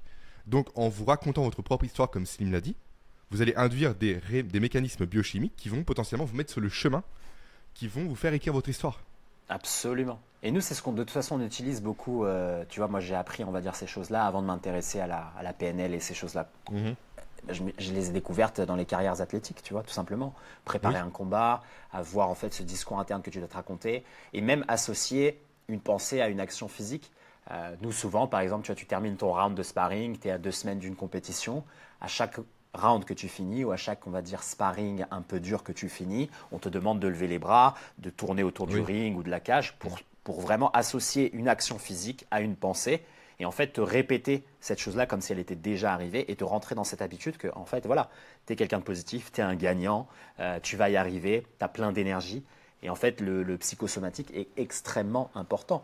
Et c'est peut-être euh, euh, le plus important, tu vois. Utiliser la soma pour, pour les pensées, ça aide évidemment, que tu vas te mettre un bon training, tu vas te sentir plein de, plein de sérotonine, plein d'adrénaline, tu vas avoir plein d'hormones plein qui vont t'aider à, à, être motivé et à être fier de toi, etc. C'est vrai, tu vois, plein de dopamine pour répéter l'action. Oui, oui, oui.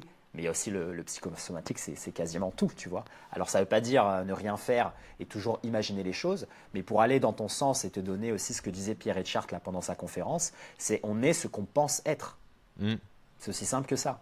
Ce que tu penses être, c'est réellement euh, qui tu es. Donc même quand tu, tu agis ou quand tu prétends être euh, qui tu n'es pas, ne serait-ce que dans ton dialogue et dans ton discours, quand tu mens aux gens, quand tu dis que tu es un tel type de personne alors que tu ne l'es pas et tu sais au fond de ton cœur que c'est pas vrai, même là, il y a une réaction physiologique qui apparaît. Il y, a un stress, il y a un cortisol, il y a une dissociation entre ce que tu dis être et ce que tu es mmh. réellement, et le corps le manifeste. On le voit souvent aussi avec les gens qui sont très stressés euh, au travail, euh, qui, ou bien même dans leurs relations. Tu vois, il y a plein de poussées d'eczéma, il y a plein de choses comme ça qui sont littéralement psychosomatiques. Il n'y a rien. Mmh. Tu peux aller chez tous les dermatos du monde, avoir toutes les crèmes naturelles, les huiles essentielles, ça ne va pas marcher.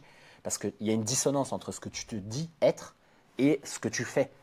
Et c'est, pour, prendre des exemples aussi encore plus dramatiques, c'est ce qu'on voit aussi dans, beaucoup tu sais, de, relations euh, peut-être amoureuses toxiques où il y a un des partenaires qui bat l'autre partenaire et tu te demandes toujours pourquoi la personne revient et n'arrive pas. Parce qu'en fait, il y a un discours interne qui est conditionné et qui fait que la personne revient.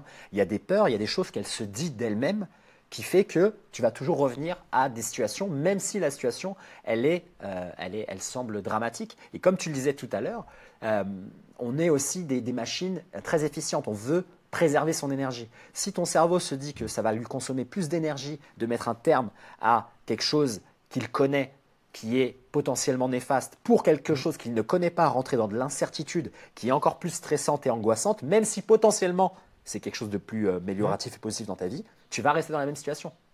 Tu vois, il y a cet exemple, je ne sais pas si tu le connais, qui est, euh, bah, qui un peu décrit ça et décrit cette manière dont, l'humain fonctionne, qui est qu'entre deux trajets, même si je te disais que marcher à pied 2 km, euh, c'était plus rapide que marcher ou que, prendre la voiture sur 5 km, ou je sais plus c'était quoi les chiffres comme ça, mais il y avait en gros une comparaison entre ce que tu peux faire à pied et ce que tu peux faire en voiture. Tu vas toujours prendre la voiture alors que c'est plus long, tu vois parce qu'en fait, tu as moins d'efforts à faire. Alors que logiquement, tu devrais prendre euh, la marche à pied, parce qu'en fait, c'est plus rapide, tu vois, tu arriveras à destination euh, plus rapidement. Et donc, en fait, ça, ça te montre aussi à quel point on est une machine à, rester en fait dans nos, dans nos habitudes et que si on ne change pas ce discours interne, eh bien, on va pas pouvoir euh, s'extraire de, nos conditionnements. Tu vois, tu peux lire tous les bouquins de dev perso que tu veux, tu peux euh, et c'est ce qui se passe assez régulièrement. Il y a plein de gens en fait, ils savent plein de choses, tu vois. Ils sont intoxiqués par la connaissance, tu vois. Ils lisent en permanence, ils regardent les documentaires, etc. Ils se donnent bonne confiance en faisant plein de choses comme ça, mais en fait, leur discours interne, il est toujours le même tu es toujours quelqu'un qui doute de toi, tu n'as pas confiance en toi, euh, tu as des croyances limitantes, euh, tu penses que tu vas pas y arriver, tu as une peur du succès, etc. etc. tu recherches la validation de tes parents ou j'en sais rien. Mais en fait, comme tu es blindé de ce discours interne, peu importe euh, le fait que tu t'enivres de connaissances, même ces connaissances-là, elles deviennent toxiques parce que maintenant, elles nourrissent cette dissociation entre qui tu penses être et qui tu es mm. réellement. Et donc, en fait, tu es en train de te torturer pour rien. Tu te dis, mais attends, je suis en train de lire tout ça, c'est vrai que c'est ça qu'il faut faire, mais encore une fois, je le fais pas, mais pourtant, je lis, je me donne bonne conscience, blablabla. Et en fait, tu vois, tu tournes dans ce cercle vicieux et, tu t'en sors pas. Et donc, c'est très, très important, tu vois, de, de comprendre ça. Tu es ce que tu penses être. Tu parles du chemin de moindre résistance, pardon, qui est un élément super intéressant, comme quoi le cerveau veut économiser un maximum d'énergie au quotidien, mais c'est fou à quel point aujourd'hui les gens sont matrixés par ça. Tu prends l'exemple de la voiture versus la marche, et moi j'ai entendu dans un podcast récemment une personne qui a dit euh, sur Netflix j'ai acheté Pacific Rim. Jeu en qualité pas top, parce que c'est pas du 4K. Derrière moi j'ai ma bibliothèque avec le film 4K, méga édition, etc. Je préfère prendre ma télécommande, mettre Netflix pour voir le film en moins bonne qualité que de me déplacer de ma bibliothèque ah à ma télévision pour mettre le Blu-ray. Oh non. Et euh, tu t'apprends à l'occasion euh, chemin de moins de résistance sur Internet. Tu prends la première image. Qu'est-ce que tu vois? Tu vois un rond-point. Et tu vois l'herbe du rond-point qui est écrasée au milieu parce que les gens vont tout droit. Ah là là là là. Tu veux pas faire le tour, tu vas forcément constamment tout droit. Et en fait, c'est le même phénomène qui explique pourquoi TikTok aujourd'hui écrase YouTube et Instagram. Parce que TikTok, il n'y a pas de résistance. Ah ouais. Tu vas dessus, la vidéo est proposée immédiatement. T'as pas cette notion de faire un choix, de devoir prendre de l'énergie pour décider quelle vidéo je vais regarder et donc quelle vidéo je ne vais pas regarder a fortiori. Là, tu rentres, automatiquement, c'est prêt. Et le seul effort que tu as à faire, c'est lever ton pouce. Wow! Et c'est pour ça que TikTok aujourd'hui explose partout parce qu'il n'y a ah, strictement aucun effort, il n'y a pas de friction entre le fait de vouloir consommer un contenu et consommer le contenu en question. Exactement. Et d'ailleurs, je vais te donner une information sur euh, TikTok. Là, j'en parlais dans une des conférences qu'on a faites au Festival du potentiel humain. On parlait des effets des réseaux sociaux. Et moi, j'avais mhm. lu cet article. Euh, je te l'enverrai, ça t'intéressera. Il est très très complet sur évidemment les origines de TikTok, etc. Mais aussi les effets physiologiques, là, pour faire le, point avec ce qu'on disait avant, que en fait, tes actions vont elles aussi avoir des effets euh, sur, sur ta psyché. Euh, de mhm. l'effet de TikTok, de la surutilisation de TikTok. Ils avaient fait cette étude, je crois, sur des jeunes ados qui l'avaient utilisé régulièrement, peut-être 2-3 heures par jour, quelque chose comme ça, où en fait, il y avait des effets sur euh, la réduction de la membrane de, euh, de, certains neurones, tu vois. Et cette membrane-là, une mhm. sorte de, de matière grise, tu ne pouvais plus jamais la reconstruire quand tu grandis. Donc en fait, ça y est, c'est un effet qui est permanent. Et donc ils appelaient ça, ils appelaient ce phénomène TikTok brain, le cerveau TikTok, que cette utilisation et ce manque d'effort et justement ce, cet abandon de, comme tu disais, de choisir et de faire euh, des efforts euh, physiques, dépenser de l'énergie pour regarder tel ou tel contenu, en fait, ça maintenant, ça a un effet sur ton cerveau qui fait mhm. que maintenant, tu vas être optimisé à ça. Et là, les dommages de ce type de choses-là, à l'âge adulte, peut-être, ça va être une réduction de ta capacité à résoudre les problèmes. Ça va être aussi une capacité peut-être moindre à prendre des meilleures décisions, à être ambitieux, etc. Tu vois, donc il y a un vrai effet qui est, qui est néfaste. Euh, c'est pas juste tu consommes TikTok, tu t'abrutis. Mmh. Non, non, c'est physiologique. Tu t'abrutis réellement et tu peux plus reconstruire ça. Et on avait vu aussi les effets avec plein d'autres euh, choses aussi. Tu vois que ce soit la consommation de, de la weed, tu, vois entre 15 et, 24 ans, je crois c'était. Il y avait aussi mmh. des effets comme ça sur les neurones où tu pouvais plus les reconstruire. Ça y est, c'est mort, tu vois. Donc il y a des choses comme ça où on se rend pas compte, mais euh, suivre ce moindre effort, c'est pas aussi ce qui nous a permis de, de survivre. Au contraire, c'est le fait de justement qu'on ait en perpétuelle insatisfaction permanente, les humains. Mhm. Et donc, en fait, on suit cette, euh, cette idée-là pour aller chercher de meilleures ressources, pour atteindre un meilleur statut, pour trouver un meilleur partenaire, pour, euh, euh, tu vois, transférer nos meilleurs gènes à la génération suivante, etc., etc. Donc, si on a été conçu comme ça, malgré le monde technologique dans lequel on vit, nos gènes, ils sont encore adaptés à ça. Tu vois, et donc c'est très très très dangereux de, de, se soumettre à, à ce genre d'outils qui exploitent ces biais connectifs et qui exploitent euh, cette psycho-évo, tout simplement. Mmh, complètement. Et euh, je viens de regarder à l'instant même, le temps moyen passé sur TikTok, c'est 95 minutes par jour. Après, c'est la moyenne, on n'est pas sur une médiane, c'est différent. Forcément, tu as des gros extrêmes. La, médiane sera un peu moindre, mais c'est monstrueux. C'est monstrueux. Ah, Encore, ce n'est que TikTok. Ce n'est que TikTok. Alors que certainement, il y a TikTok, Insta et, YouTube. Voilà, il y a, voilà complètement. Oh, Snapchat, etc. Snapchat et tout. Bah oh Donc, euh, c'est juste, juste effrayant de voir à ah, quel point. Et bientôt, il y aura même plus le, pouce, tu vois. C'est-à-dire que bientôt, euh, il y aura peut-être un petit Neuralink ou un truc où tu vas blinker hmm. des yeux, ou même pas, tu vas juste y penser et ça va défiler, tu vois. On, ne se rend pas compte à quel point on peut, on peut partir, euh, partir encore plus euh, dans, dans, de la fainéantise et dans moins utiliser son corps. Moi, tu vois l'image de Wally. Tu sais, le, c'est ce que j'allais dire. Bah, c'est exactement ce que j'allais dire. C'est exactement ça. On se dirige sur un monde à la Wally. Mais c'est sûr. Là, en face de moi, il y a un parc hier, je me baladais, il y avait quatre femmes qui avaient justement ce petit véhicule-là. Alors qu'elles sont, euh, sont pas handicapées, elles sont rien. C'est juste, c'est un petit véhicule-là, une sorte de petite moto comme ça, qu'elles utilisent. Et elles étaient au parc à regarder leurs petits-enfants, certainement.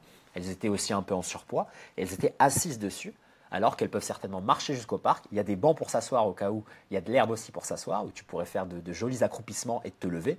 Non, tu es quand même sur ton petit véhicule et euh, elles vont faire leurs courses et elles mettent les sacs de courses, tu sais, sur le véhicule. Tu portes rien, tu pousses. Mais c'est Wally en fait, c'est vraiment Wally. Il manque l'écran sur les yeux et le petit slurp, la grosse paille, mm. et c'est tout.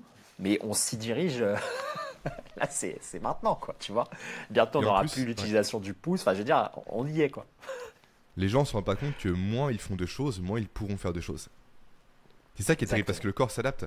Moi, ma grand-mère, je lui ai acheté euh, il y a maintenant trois ans en arrière Wii Sport. Ah, génial. Et maintenant, elle fait du sport tous les jours. Ah, c'est génial ça. Ma grand-mère a bientôt 80 ans, elle est en pleine forme. Elle joue avec mon fils qui a 4 ans, elle court après lui, etc. c'est merveilleux à voir. Est-ce que c'est pas ça l'objectif euh, de, ta pratique physique et de la vie? Est-ce que c'est pas ça? C'est de se dire avec mes petits enfants, j'ai envie de rouler, j'ai envie de les porter, j'ai envie de ne pas aussi manquer ces, moments de joie et de vie parce que euh, si tu tombes toutes les trois semaines malade, est-ce que tu vas pouvoir aller au ski avec eux? Est-ce que tu vas pouvoir te balader mmh. avec eux quand les parents Enfin, je veux dire, et aussi ne pas être un poids pour les autres. Moi, j'ai pas envie d'être un, un grand-père où j'ai besoin de mes enfants qui doivent s'occuper de moi, etc. J'ai envie qu'ils viennent me voir s'ils en ont envie, mais qu'ils se disent pas ah là c'est un poids supplémentaire et maintenant on peut plus voyager, on peut plus faire ça, on peut plus vivre parce qu'on doit s'occuper de lui en permanence, tu vois. Moi, c'est pas comme ça que j'imagine le grand âge. Et là, l'exemple que tu partages, il est ultra important. C'est ça inspirer les autres. Bah inspirer ses enfants. Moi, je veux inspirer mes fils. Bah oui. Moi, mon sport, je le fais, ils sont à côté de moi. Ils m'entendent crier, galérer, porter les charges lourdes et je trouve ça génial en fait. Bah parce qu'il faut les inspirer, il faut être un modèle, il faut les tirer vers le haut. Si on s'occupe de la télévision pour tirer nos enfants vers le haut, c'est voie à On voit les modèles exposés maintenant, c'est voie à l'échec. Mais clairement, clairement, et, cette notion d'exemplarité, nous on le sait aussi dans l'acquisition de compétences, le développement de l'enfant, que ça soit aussi une capacité motrice.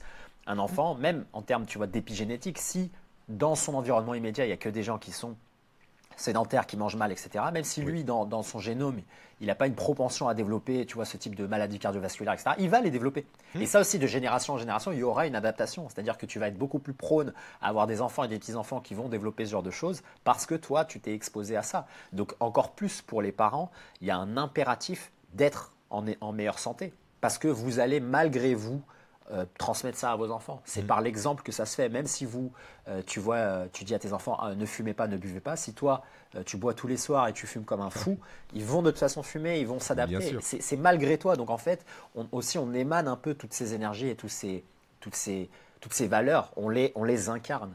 Et ça aussi, c'est très important de le comprendre, même en tant qu'enseignant, en tant que professeur, en tant que parent, en tant que, que quelqu'un qui veut être un guide pour les autres mais représente ce que tu dis. Tu dis ce que tu fais et tu fais ce que tu dis. C'est le meilleur moyen de le transmettre et d'inviter les autres aussi à pouvoir rejoindre euh, cet espace dans lequel ils vont se sentir euh, mieux, plus en joie, plus heureux. Il n'y a que ça à faire. Tu vois, tu peux raconter toutes les choses que tu as envie de faire, tu peux lire tous les bouquins que tu as envie de, lire. Il va rien se passer si autour de toi, les gens ne le font pas et donc tu vas être, tu vas être comme tu es, tu vois. On néglige, ou en tout cas peut-être beaucoup de personnes ne comprennent pas l'importance de l'environnement et de l'épigénétique. C'est 80 à 85% de, de, ce que tu vas faire, tu vois. Donc, euh, si toi, tu es un parent et que tu te dis quel est le meilleur moyen pour moi d'enseigner euh, des valeurs qui me plaisent, même si tu les as découvertes tard, tu vois, il ne mmh. s'agit pas d'avoir une vie de saint toute ta vie. Tu peux être aussi un loupard quand tu es jeune, mais après, quand tu es, quand es parent, tu te dis, OK, je me reprends en main et j'ai envie de lui enseigner, je sais pas, moi, un peu de philosophie stoïcienne, de prendre soin de son corps, etc. Eh bien, vas-y, entame, fais-le. Tu vois, c'est même peut-être la meilleure excuse, c'est de le faire. Tu vois, t'as pas obligé d'être comme ça depuis toujours. On a tous le droit à, nos erreurs et à voir euh, différentes phases de la vie, tu vois. Mais par contre, tu peux dire ce que tu veux, tu vois. Tu peux avoir tous les bons conseils que tu veux. Si tu les incarnes pas, tu les représentes pas, ils vont jamais passer. Tu vois, tu ferais pas confiance à un dentiste aux dents jaunes, tu ferais pas confiance à un, médecin qui est obèse, et ben là c'est pareil, tu vois. Donc là c'est encore plus important pour, euh, pour les parents, je pense, euh, comme tu le dis, de, de prendre conscience que tout va être comme ça. Ça va être de l'intangible, ça va être de l'imperceptible, ça va être de la nuance. Et que euh, c'est pas la, petite conversation d'une demi-heure avec ta fille, euh, comme ça, euh, assis à dîner, qui va avoir de l'impact par rapport à sept ans passés, où en fait, elle t'a juste observé et t'a dit Mais attends, mais lui, c'est un vrai loupard. Et donc, en fait, elle va, développer des mauvaises habitudes à cause de toi, quoi, tu vois.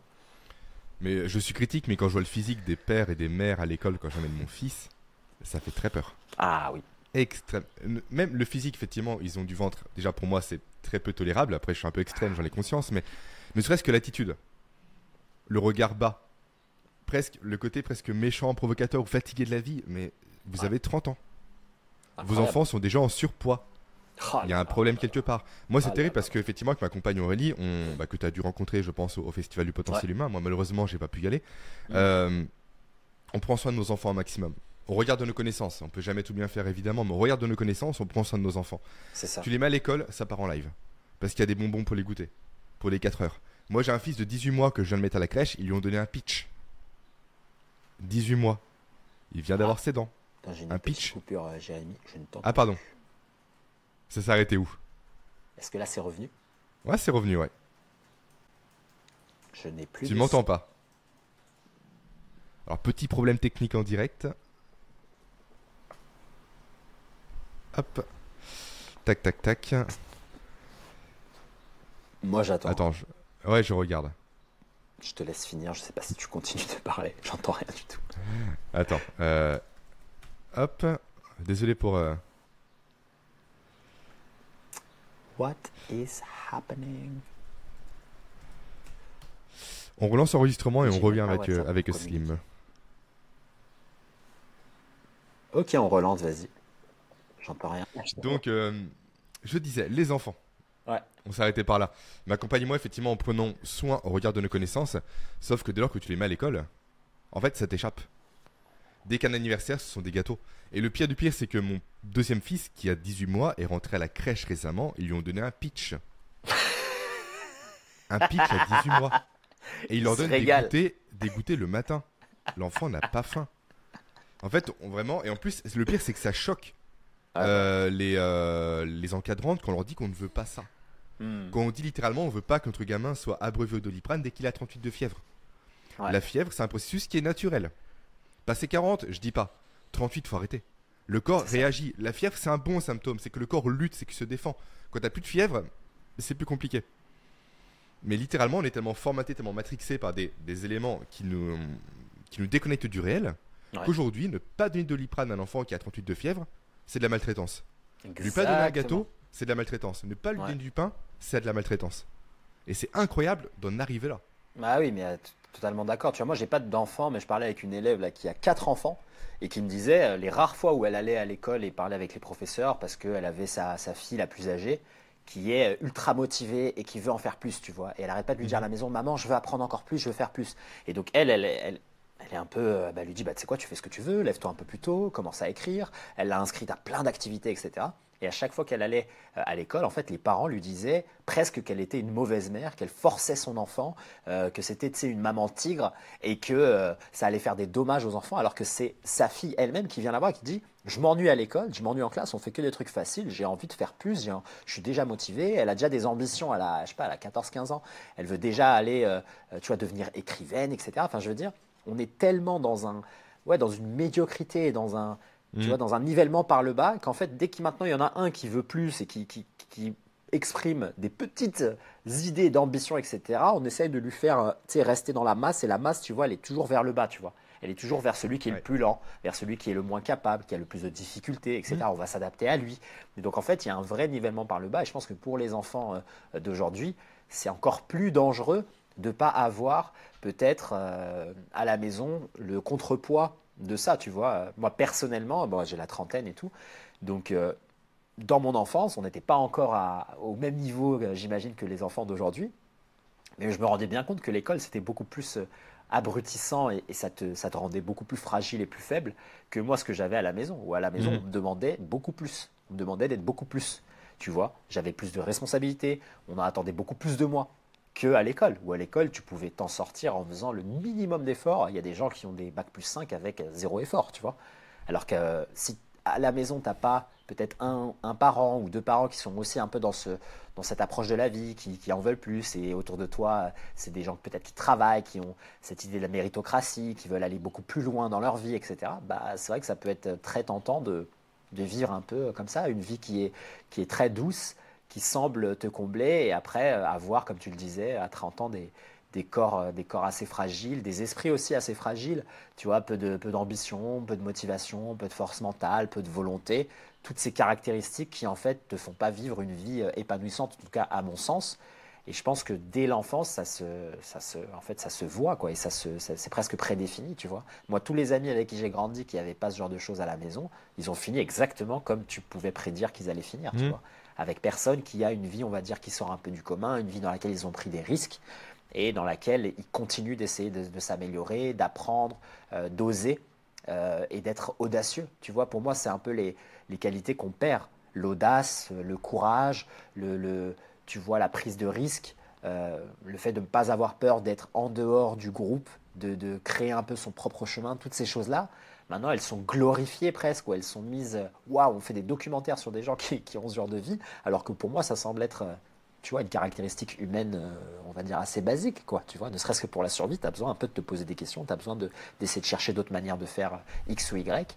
Et cette idée, tu vois, d'accepter les choses telles qu'elles sont, de jamais les remettre en question, on l'a vu aussi récemment avec toutes les, les troubles qu'on a eus, que ce soit les, euh, les pandémies ou les, les, les, guerres, etc., qui touchent les Français alors que... Enfin, de quoi tu me parles quoi? C'est à des années-lumière de ton, de ton mode de vie, tu as le mode de vie le plus confortable, et maintenant il y a des familles qui se sont déchirées, il y a des gens qui ne se parlent plus, enfin je veux dire, c'est des choses hallucinantes, quoi. Alors que ça vient de, de rien du tout, quoi. C'est du vent, c'est une information qui t'a traversé et tu n'as plus la capacité euh, de la gérer, de, de, de la rejeter, tu n'as aucun, aucun libre arbitre, tu n'as aucun aucune prise de position, tu n'as aucun choix que tu fais. Tu es vraiment, boum, tu es sur les rails et tu laisses les choses arriver. Les gens ne remettent même pas en question le monde dans lequel ils vivent. Ils ont l'impression qu'il y a toujours eu ce mode de vie-là. Il y a toujours eu euh, euh, l'aide de l'État, il y a toujours eu l'argent, il y a toujours eu toutes ces choses qu'ils acceptent comme euh, bah non, mais c'est normal, c'est c'est pas la nature. Ça a été des choses qui ont été construites et en plus construites mmh. très récemment. Mais en fait, tu es tellement dans ce, dans ces objets brillants, tu vois, ça, t'en met plein la vue tout le temps qu'en fait, tu te poses pas la question. Te poses la question, encore une fois, on en revient à la même chose, ça va te consommer de l'énergie, ça va te demander de faire X ou Y, etc. Et donc pour les enfants d'aujourd'hui, et peut-être même les tiens dans une dizaine, une quinzaine d'années, ça va être costaud, hein, avec les TikTok, avec les hologrammes, avec les Neuralink, avec toutes ces choses-là, waouh Complètement. Pour revenir au mouvement, c'est pas mon point fort. En ah. Je, je, fais beaucoup de sport, hein, très clairement. Je fais de la musculation 4 fois par semaine. J'ai commencé le sport à 4 ans. J'ai fait 17 ans de rugby, je suis à 13 ans de musculation. Là, je fais un an de Krav Maga. Euh, je marche tous les jours. Bref, je suis en mouvement, mais je fais pas de mouvement comme toi tu l'enseignes. Cette notion de maîtriser son corps. Parce que déjà, par simplicité, je suis souple de base. Donc pour moi, c'est pas un atout parce que de base, je me suis constamment dit, j'ai pas besoin de m'assouplir. Ce qui pour moi est un tort. Mais vu que j'ai des facilités, je travaille pas dessus naturellement. Typiquement, au Krav Maga, je peux poser un high kick sans problème. C'est pas, c'est pas une limite pour moi, tu vois. Ouais. Pour une personne comme moi qui s'intéresse de plus en plus au mouvement, qui veut expérimenter ça, qui a déjà testé via Emma Gomez au CNH, donc l'école de Pierre, mais euh, qui pour aujourd'hui n'a pas non plus beaucoup de temps au quotidien. Parce que deux enfants, une entreprise à gérer, de l'immobilier, des projets, j'en passe. Qu'est-ce que tu conseilles pour commencer? Vraiment le petit pas. La première euh. chose, ce sont des étirements, des mobilisations articulaires. Est-ce qu'il y a des ah. choses un peu, un socle par lequel tu aimes commencer ou un élément sur lequel tu mets les gens sur les rails pour qu'ils puissent débuter efficacement la mise en mouvement de leur quotidien Alors pour être cohérent avec ce qu'on a partagé euh, depuis tout à l'heure, toi et moi, la première chose à faire, c'est vraiment se poser la question du pourquoi, tu vois. Genre pourquoi tu veux te mettre en mouvement? Si c'est quelque chose hmm. qui est juste, euh, tu en as entendu parler, tu as vu quelque chose de cool, il y a des choses qui sont très attractives, qui sont, qui sont jolies à regarder, mais qui ne sont pas un pourquoi suffisant pour te mettre en mm. mouvement. Typiquement, tu vas regarder peut-être même quelqu'un comme moi bouger et tu vas te dire Waouh, c'est génial, ça a l'air fun. Si je pouvais le faire, je le ferais. Je vais prendre le temps de lui poser la question comment il a fait. Mais dès que je vais te dire que c'est euh, j'ai mis 25 ans pour faire ça avec mon corps, tu vas te dire bah non, c'est mort, tu vois.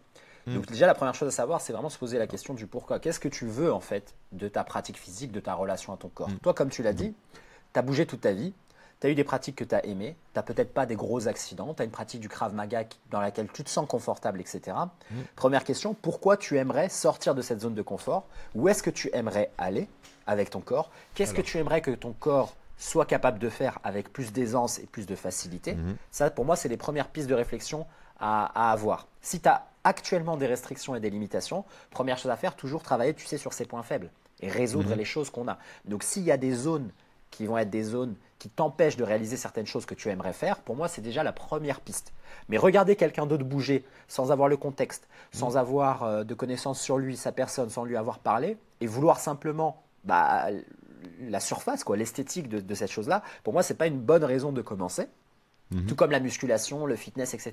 Les gens vont regarder des modèles euh, d'esthétique et ils vont se dire tiens ça c'est ce que j'ai envie d'avoir. Mais alors tu t'es jamais vraiment posé la question. Peut-être toi ta relation à ton corps, c'est pas une relation euh, qui est nécessairement lié à l'esthétique, c'est peut-être à la santé, à la vitalité, c'est peut-être à la performance, c'est peut-être à autre chose, ou peut-être tu es simplement euh, matrixé par tous les modèles que tu vois, tu vois. Et de la même manière, le mouvement, euh, tu vois, c'est, on peut tomber aussi dans le piège que ah c'est une nouvelle tendance, et donc en mhm. fait pour être un mover entre guillemets, il faut que je sois capable de faire un, un macaco, une marche du lézard, faire un triple salto, etc. Alors que non, toi, ta pratique de mouvement va être adaptée à toi, ce que tu as envie de faire, tes besoins, tes restrictions, ton passif d'activité physique, ton passif de blessure, etc. Moi, il y a beaucoup de gens de mon audience qui s'appellent également mover, qui se disent je fais du mouvement, qui pourtant dans le, concret n'ont pas du tout les mêmes compétences que les miennes, et c'est totalement normal et c'est totalement sain. Et moi c'est ce que je partage. Je ne veux pas proposer, tu vois, une vision dogmatique en te disant bah, je vais t'aider à quitter un monde dans lequel tu coches des cases en permanence sans réflexion, Simplement dans un nouveau monde où tu vas aussi cocher les cases, tu vas te dire, ok, il me faut un deep squat, il me faut un pistol, il me faut ça, il me faut un macaco, etc. Alors qu'en vrai, on n'a toujours pas résolu le, fond qui était, mais en fait, toi, pourquoi tu veux bouger? De quelle manière tu as envie de bouger? Est-ce qu'il y a des sports, des disciplines qui t'intéressent? Est-ce que tu as des restrictions actuelles? Donc ça, c'est la question euh, numéro une, tu vois, que, que, je te poserai. Et après... Je vais y répondre. Ah bah si tu veux y répondre, on fait ça maintenant. Vas-y, voilà. vas-y, vas-y. Rapidement, je me permets. Euh, en fait, c'est simple parce que déjà, c'est pour explorer mon potentiel. Première chose. C'est ce qui m'intéresse vraiment un maximum, c'est voir ce que je peux faire. Être plus agile, pouvoir jouer avec mes enfants différemment, leur impulser ça également à leur niveau. Même au niveau du Krav Maga, j'aurai cette notion d'être plus souple dans mes gestes. Parce que être souple tout court, être souple dans ses gestes, c'est différent. Ouais. Il y a un monde. Euh, développer un proprioception aussi, l'équilibre, euh, le, vestibulaire aussi beaucoup. Et également au niveau de la musculation, avoir cette notion de plus d'amplitude. D'accord. Cette notion du coup d'explosivité qui va avec, cette notion de je peux bouger. Et même au quotidien, pouvoir me dire effectivement, je peux faire ça, il y a un truc à enjamber, je le fais facilement sans me poser de questions. Et le tout, bien sûr, euh, abonde dans le sens de vieillir en bonne santé. D'accord. Pour moi, c'est important. Toi, faire du 4 pattes avec mon futur petit enfant, ça me fait rêver. Génial. Littéralement. Littéralement. Génial, génial. Donc là, moi, de ce que je comprends, tu vois, c'est que toi, dans ton point de vue, il y a une notion euh, peut-être euh, d'améliorer certaines capacités physique, mhm. athlétique, souplesse, etc. Donc il y a une, notion de, performance, donc avec plus d'amplitude de mouvement utilisable, plus de force aux positions extrêmes de ces amplitudes, euh, peut-être une capacité euh, vraiment technique. Euh, tu vois, à être capable voilà, d'enjamber plus facilement, d'avoir plus d'explosivité, etc., capacité technique et, athlétique. Et il y a une notion de longévité. D'accord? Mhm. Mais tu vois, dans ton exemple, il n'y a pas la notion de, créativité, il n'y a pas la notion d'explorer la danse, d'explorer le monde aérien, le monde au sol, le monde aquatique, etc. Tu vois Donc c'est pour ça que la première question mmh. que moi je pose tout le temps, c'est quel est ton pourquoi à toi? Et donc là, avec ce pourquoi-là que toi tu me proposes, moi je vais pouvoir passer à la, deuxième étape en te proposant un comment et un comment qui va être très simple. Toi, dans ton cas, qui a déjà ta pratique physique, tu as déjà une relation à ton corps, tu as déjà la discipline, la régularité. Là, pour le coup, pour toi, l'idéal, ce serait d'implémenter en fait de la mobilité articulaire, un travail de mobilité articulaire, un travail mmh. sur tes articulations pour les rendre plus fortes dans toutes les amplitudes de mouvement et euh, ce que moi j'appelle des amplitudes, avoir des amplitudes de mouvement utilisables, tu vois, donc développer la force en tout point de cette amplitude. Et donc pour cela, tu peux avoir même plein de mouvements que ça se trouve tu réalises déjà en musculation, simplement que tu vas essayer de, tweaker, de modifier pour avoir ce gain euh, d'amplitude de, mouvement, que ce soit dans des, dans des flexions, dans des extensions, dans des rotations internes, externes. Et donc tu peux même toi l'incorporer encore plus facilement que d'autres qui n'ont pas peut-être une pratique de musculation, parce que toi tu es déjà habitué à aller dans la salle, ou en tout cas toi tu as ta salle à la maison, tu es déjà habitué à des mouvements peut-être où il y aura de toute façon euh, des, mouvements polyarticulaires, des squats, des choses comme ça. Et aussi tu as déjà une notion de bah, le travail que je vais faire sur mes articulations va avoir un effet sur les charges que je vais pouvoir soulever, la vitesse euh, de mouvement que je vais pouvoir induire, et aussi l'aisance à bouger que je vais pouvoir développer par la suite. Donc tu es déjà à un niveau de connaissance et de compréhension de ton corps qui est déjà assez avancé. Donc pour toi, pour le coup, fais de la mobilité articulaire, implémente ce genre de routine, pas de mobilisation nécessairement pour toi. Donc là, je vais te donner un peu moi ma définition de la différence, c'est que la mobilisation articulaire, moi j'appellerais ça, tu vois, une routine, tu vois, de 10 à 15 minutes, qui est simplement, tu vois, pour réveiller le corps. C'est une sorte de réveil en mouvement, mhm. dans lequel certes, tu vas faire des mouvements que tu vas pouvoir utiliser dans un travail de mobilité spécifique par la suite, mais tu les fais avec douceur, euh, tu vois, simplement pour délier les articulations, mettre un peu d'huile de coude, comme on dit, surtout, euh, idéalement, tu vois, moi je le propose souvent comme ça, au réveil, après avoir été 8 heures immobile et allongé. Et ça permet de délier les articulations, de reconnecter le corps avec euh, l'esprit et de euh, toujours un peu améliorer cette cartographie que tu as de ton corps dans ton système nerveux central. Par la suite, toi, ce que tu peux implémenter pour avoir vraiment ce travail d'améliorer tes, compétences, tes capacités physiques, athlétiques, c'est un travail de mobilité spécifique dans lequel tu vas te dire, OK, bah, dans mes articulations, je vais prendre déjà celles où j'ai des points de, de, j'ai des limitations, j'ai des restrictions, j'ai des douleurs. C'est peut-être ma rotation interne de hanche, c'est peut-être euh, la flexion ou l'extension de ma colonne vertébrale, etc. Et donc là, je vais implémenter des exercices et avoir peut-être une approche un peu plus protocolaire pour ces choses-là en particulier. Ça peut être un Jefferson curl chargé, ça peut être euh, un 90-90 avec une rotation interne avec, avec des poids, ça peut être travailler sur ton deep squat, sur ton pistol, sur un ATG speed squat, ça peut être euh, des Cuban pull. Il y a plein de choses que tu vas pouvoir faire avec charge ou sans les charges, dans lequel là, cette fois-ci, l'intention va être différente. Tu vas chercher à gagner en amplitude de mouvement. Mhm. tu vas explorer la position extrême, toujours en douceur, entrer et sortir, ne pas maintenir les positions statiques prolongées, parce que ce que tu veux, c'est un travail actif de ton système nerveux. Tu vois, tu vas être capable de rentrer et sortir de ces positions en sécurité. Et donc, tu mmh. vas essayer de rentrer, sortir avec une respiration calme nasale, ajouter de la charge quand tu es prêt ou quand tu t'en sens capable et littéralement essayer vraiment de, euh, à la fois, tu vois, étirer euh, ton corps tout en gardant euh, de la force dans, tout cet étirement. Tu vois, c'est ça pour moi la, la, mobilité articulaire. Tu vois, c'est développer la capacité à bouger tes articulations avec force et contrôle en tout point de l'amplitude et en particulier aux positions extrêmes. Tu vois, pas être souple dans le sens flexible alors que tu es incapable de bouger activement ton membre. Tu vois, donc là, toi pour le coup, tu fais ton analyse, tu te dis quelles sont les articulations prioritaires tu vois, et après tu, mets en place tout ça. Toi, comme tu pratique aussi tu as la pratique du Krav Maga dans lequel aussi il y a un peu plus de mouvement, il y a des choses aussi euh, plus complexes. Tu vas aussi, toi aussi, tu t'exposes à, quelque chose d'un peu chaotique, où tu es en réaction par rapport à mmh. quelque chose qui est devant toi. Ça aussi, c'est très important pour les gens qui évoluent toujours, par exemple, dans une pratique de la musculation ou du yoga qui est très euh, stérile dans le sens où tu es toujours dans un environnement dans lequel tu as, le contrôle sur absolument tous les paramètres. Il n'y a jamais rien de chaotique. Et le mouvement, c'est pas ça. La vie, elle n'est pas comme ça. Tu vois, la vie, c'est euh, tu es sur ton portable, tu marches, boum, ta, ta cheville se tord parce que tu as, manqué le trottoir. Il faut que tu sois capable de, de réagir et de ne pas te blesser à ces moments-là. Et donc, c'est pour ça qu'on va essayer d'utiliser un travail comme la mobilité articulaire pour explorer toutes ces amplitudes de mouvement, se renforcer dans toutes ces amplitudes de mouvement pour qu'au cas où soit par euh, les gestes du quotidien, soit dans des pratiques comme le Krav Maga, les arts martiaux, etc. Quand on est sorti de ces positions contre notre gré, des fois à des vitesses auxquelles on n'a pas l'habitude de travailler, eh bien là, on va pas se blesser. Si tu vas à la musculation et que tu soulèves toujours lentement, en plus dans les amplitudes médianes, tu vois jamais à l'extrémité, euh, euh, par exemple, tu fais un bicep curl, tu n'es jamais le bras tendu et tu essaies de travailler, et tu jamais le bras complètement compressé, tu essaies de travailler, tu es toujours dans l'amplitude médiane, eh bien en fait, tu as toujours des zones qui vont être toujours des zones de danger parce que ton mmh. corps les a jamais explorées. Et donc pour ton système nerveux, il y a des de la carte qu'il n'a jamais explorée. Et c'est ces zones-là dans lesquelles on se blesse. Pourquoi on se blesse? C'est parce que ces zones-là, elles n'ont pas été explorées, et donc on n'est pas fort, et on ne sait pas réagir à ces zones-là, tu vois. C'est aussi simple que ça. C'est pas que toi, techniquement, tu n'as pas accès à ces amplitudes. Tu n'y as pas accès parce que ton système nerveux les verrouille. Il te dit, on n'a pas exploré cette zone en sécurité, donc je vais te rédire. Tu le disais tout à l'heure, le corps, moins tu l'utilises, plus tu le perds. C'est dans ce sens-là. C'est pas genre je me réveille à 30 ans et là je suis raide. Non, c'est que entre 0 et 30 ans, tu as de moins en moins utilisé, par exemple, ta flexion complète de hanche, et ben donc tu l'as perdu. Comme tu t'assois toujours les hanches à 90 degrés, eh bien ton corps il optimise. Il se dit bah c'est quoi, on n'a pas besoin de 90 degrés. Mmh. Donc dès on n'a pas besoin de plus de 90 degrés. Donc dès que tu vas aller à 100 degrés, 120 euh, degrés, boum, tu vas te blesser, même au poids du corps. Simplement parce que ton corps il s'est dit non mais là ça y est, c'est terminé, on n'a plus besoin de ça, on l'a jeté cette fonction. Donc nous pour la réhabiliter, on va y aller en douceur et on va entrer et sortir constamment dans cette position. Tu veux être capable de de contracter tes muscles, tes fléchisseurs, etc., pour entrer et sortir. Et c'est ça, cette notion de contrôle et de force.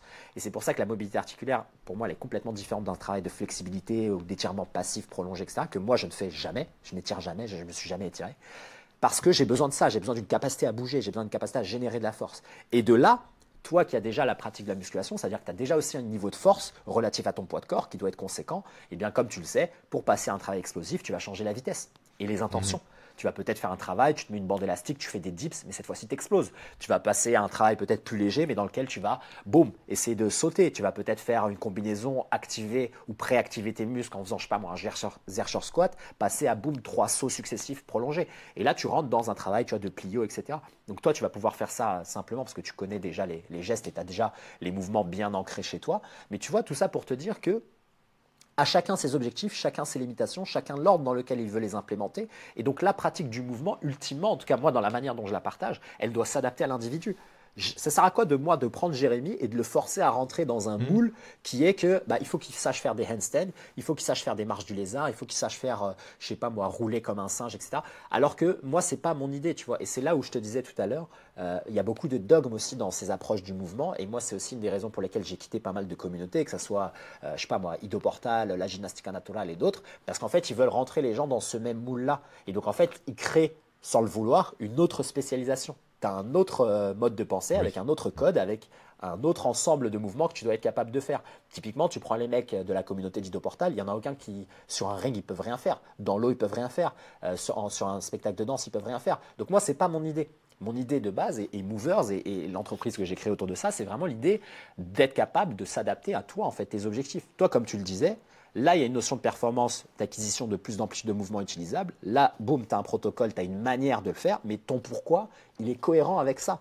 Tu vois Donc si là, c'est ce qui t'intéresse pendant les, je sais pas, les 2-3 prochaines années, tu fais ça. Et si par la suite, ça s'adapte, tu changes, tu dis, bah, ok, bah maintenant, j'ai exploré ça au niveau performance athlétique et au niveau, euh, j'ai un corps d'un athlète polyvalent et compétent, je peux me jeter dans plein d'activités parce que j'ai un corps sur lequel je peux compter, c'est super, mais maintenant j'aimerais bien plonger dans les compétences techniques. Tiens, j'aimerais bien être capable de faire un front lever, un flip, surfer, danser, etc. Là, tu vas passer dans une autre manière de t'entraîner. Et mhm. c'est là où moi je différencie toujours le comment et le pourquoi. Le comment, on le sait déjà. Google, c'est très simple. Tu veux apprendre à danser, ben, ça, se fait. Tu veux apprendre à jongler, tu veux apprendre à courir plus vite, tout ça, ça se fait. Mais par contre, il faut d'abord le pourquoi.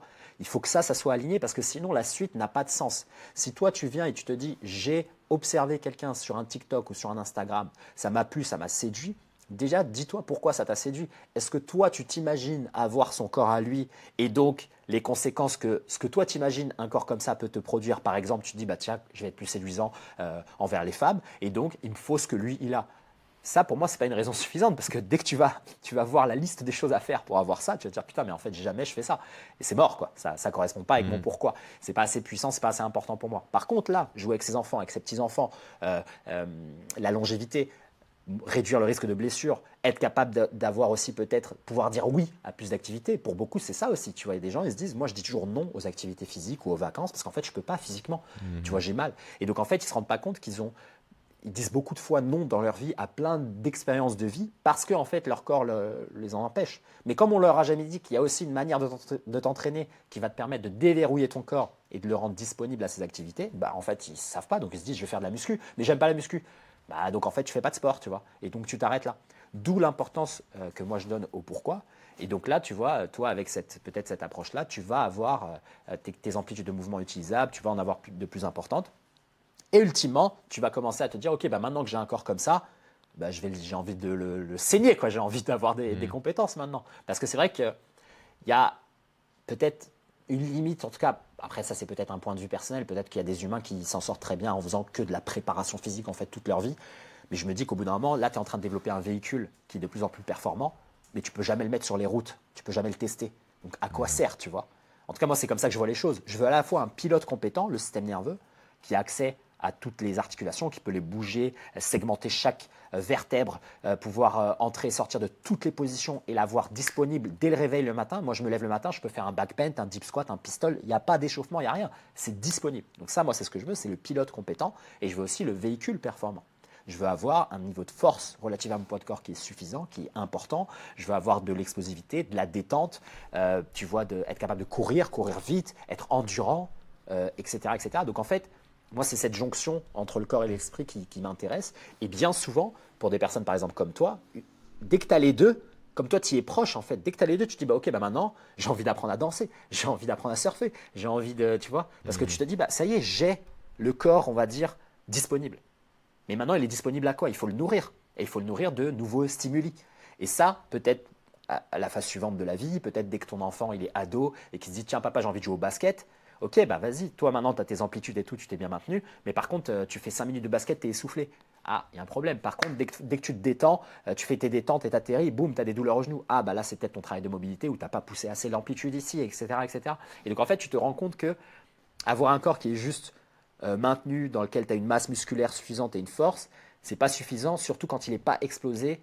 En tout cas, je pense, il n'est pas exposé, tu vois, à des stimuli complexes, différents, chaotiques, des interactions avec les autres, etc., des interactions avec l'environnement. Tu vois, dans la pratique du mouvement, il y a plein de, domaines qu'on explore, que ce soit le monde à l'envers, le sol, euh, la pratique environnementale, tu vois, interagir avec, euh, tu vois, les, un peu comme le parcours, quoi, naviguer euh, dans ton environnement aborder le sol différemment, développer ta relation avec la gravité différemment. Il y a l'aérien, il y a le terrien, il y a le feu, etc., etc. Il y a les différents éléments. Et donc, en fait, c'est ça qui te permet de, développer ce large vocabulaire dont je te, parlais au début et d'avoir cette notion d'être polyglotte. Donc, des fois, ça va s'amener dans ton, chemin de vie et des fois, ça va jamais s'amener dans ton chemin de vie. Tu vois, c'est pas une obligation. Mais là, dans la phase dans laquelle tu es, euh, ça fait sens pour toi de faire ce travail de mobilité spécifique, de continuer à, à progresser tranquillement et après de voir, de dire, OK, bah là, est-ce que je suis encore cohérent avec mon pourquoi d'être un bon parent, d'être un parent exemplaire? Là, mon fils semble s'intéresser de plus en plus au tennis. Est-ce que moi aussi, je ne commencerai pas à, tester un peu pour jouer? Tiens, là, j'ai une fille, elle veut faire un peu plus de danse, etc. Est-ce que ce serait pas aussi un moyen d'avoir un peu un parent-enfant, des moments parent-enfant peut-être plus agréables plus intéressants? Tu vois, après, c'est chacun euh, se pose des nouvelles questions et se dit, est-ce que ça ça, reste cohérent. Tu vois, après, il y a des choses que tu vas pas pouvoir partager, mais euh, comme toi, tu le sais, les peut-être 18 premières années ou les 20 premières années de la vie avec ton enfant, ça va être aussi 90% du temps que tu vas passer avec lui. Et après, ça va être pour les 60 prochaines, enfin les 30 prochaines années qui vont te rester à vivre ou plus, bah, ce sera les 10 derniers pourcents que tu vas passer avec lui. Donc, euh, moi, dans ma vision, peut-être c'est la tienne, j'ai envie de saigner ces moments-là, tu vois. Je veux que tous les sports que lui ou elle a envie de faire, il faut que je sois dedans, je sois capable et en plus que je sois compétent. Tu vois, il faut que je sois là, quoi. Euh, moi, j'ai eu la chance quand j'étais plus jeune euh, d'avoir aussi un parent qui était capable de me suivre en fait dans mes performances athlétiques et qui était même meilleur que moi, tu vois. Et donc ça, c'était aussi une autre euh, invitation à être beaucoup plus performant et c'était vraiment une vraie motivation. Tu te dis, waouh, il y a, un parent, tu sais, comme les parents qui sont par exemple, je sais pas, ceinture noire de karaté et ils ont 60 ans et leurs enfants, ils sont là, ils font waouh, attends, mais mon père, c'est un assassin, quoi. Et tu te dis, ok, mhm. Tu peux se parer avec ton père, tu peux faire des choses comme ça. Donc après, voilà, ça, c'est une vision, c'est peut-être une fantaisie. Pas tout le monde n'est comme ça, mais euh, toi qui as peut-être déjà ces sensibilités et, qui est sensible un peu à ces idées d'exemplarité, mhm. ça peut être aussi la mhm. suite de ton aventure vers plus de mouvement. T'as tout dit, je pense, littéralement. C'est vrai que cette notion d'exemplarité me tient vraiment à cœur que ton fils te prenne pour exemple et veuille non pas suivre tes pas parce que l'idée c'est pas d'imposer un mode de vie mais juste te dire que voilà papa, il a tel âge, il fait largement mieux que tous les autres pères, c'est que je peux y arriver moi aussi. Exact. Et la, fierté de voir un père comme ça aussi. Moi, je l'ai pas eu, toi. Ouais. Alors, cette fierté de voir un père qui est sportif, qui se respecte, qui est en forme, qui a de l'énergie, qui peut porter ses enfants, qui peut jouer avec eux, qui assure la famille, qui assure la protection de la famille, qui peut se défendre s'il faut. C'est ça. Vraiment, cette notion, va juste du père, comme aujourd'hui, on n'en voit plus. Et comme on, on ne veut plus en voir, malheureusement. Exactement. C'est un sujet, mais, mais voilà. C'est des ben personnes qui veulent euh, avancer. Toi, tu m'as fait un peu une anamnèse par rapport à mes besoins, mais c'est des personnes qui se disent Ok, maintenant, euh, le mouvement m'intéresse. Comment est-ce qu'ils peuvent rentrer en contact avec toi? Ta chaîne YouTube, ton podcast, tes formations également vidéo, parce que je sais que tu en as. Ouais. Euh, bah, éventuellement des accompagnements. Comment est-ce que tu procèdes pour accompagner les gens, toi, aujourd'hui? Bah, Écoute, moi, c'est assez simple. comme tu le sais, moi, j'ai un mode de vie nomade. Je me déplace toujours. Donc, moi, l'idée du mouvement, je ne l'ai pas simplement mise dans la pratique physique. C'est vraiment un mode de vie.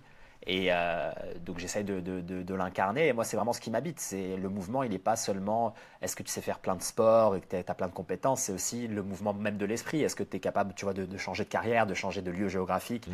euh, de changer de culture? C'est vraiment vivre en mouvement. Pour moi, c'est ça parce que euh, ce que j'ai toujours eu et ce que j'espère avoir encore pour le reste de ma vie, c'est mille vies en une. Tu vois, moi, j'ai aussi la chance d'avoir un environnement. Bah là, tu, tu vas rencontrer aussi des amis très proches et même le Pierre représente ça. Tu vois, on est des mercenaires de la vie. Tu vois, il n'y a, y a pas une seule étiquette. On fait plein de choses et on sait faire plein de choses. Et moi, c'est comme ça que je vois le, monde, tu vois. C'est vraiment euh, l'expérience de vie pour moi, elle est multicouleur et on a plein de, plein de talents à explorer, plein de choses à faire.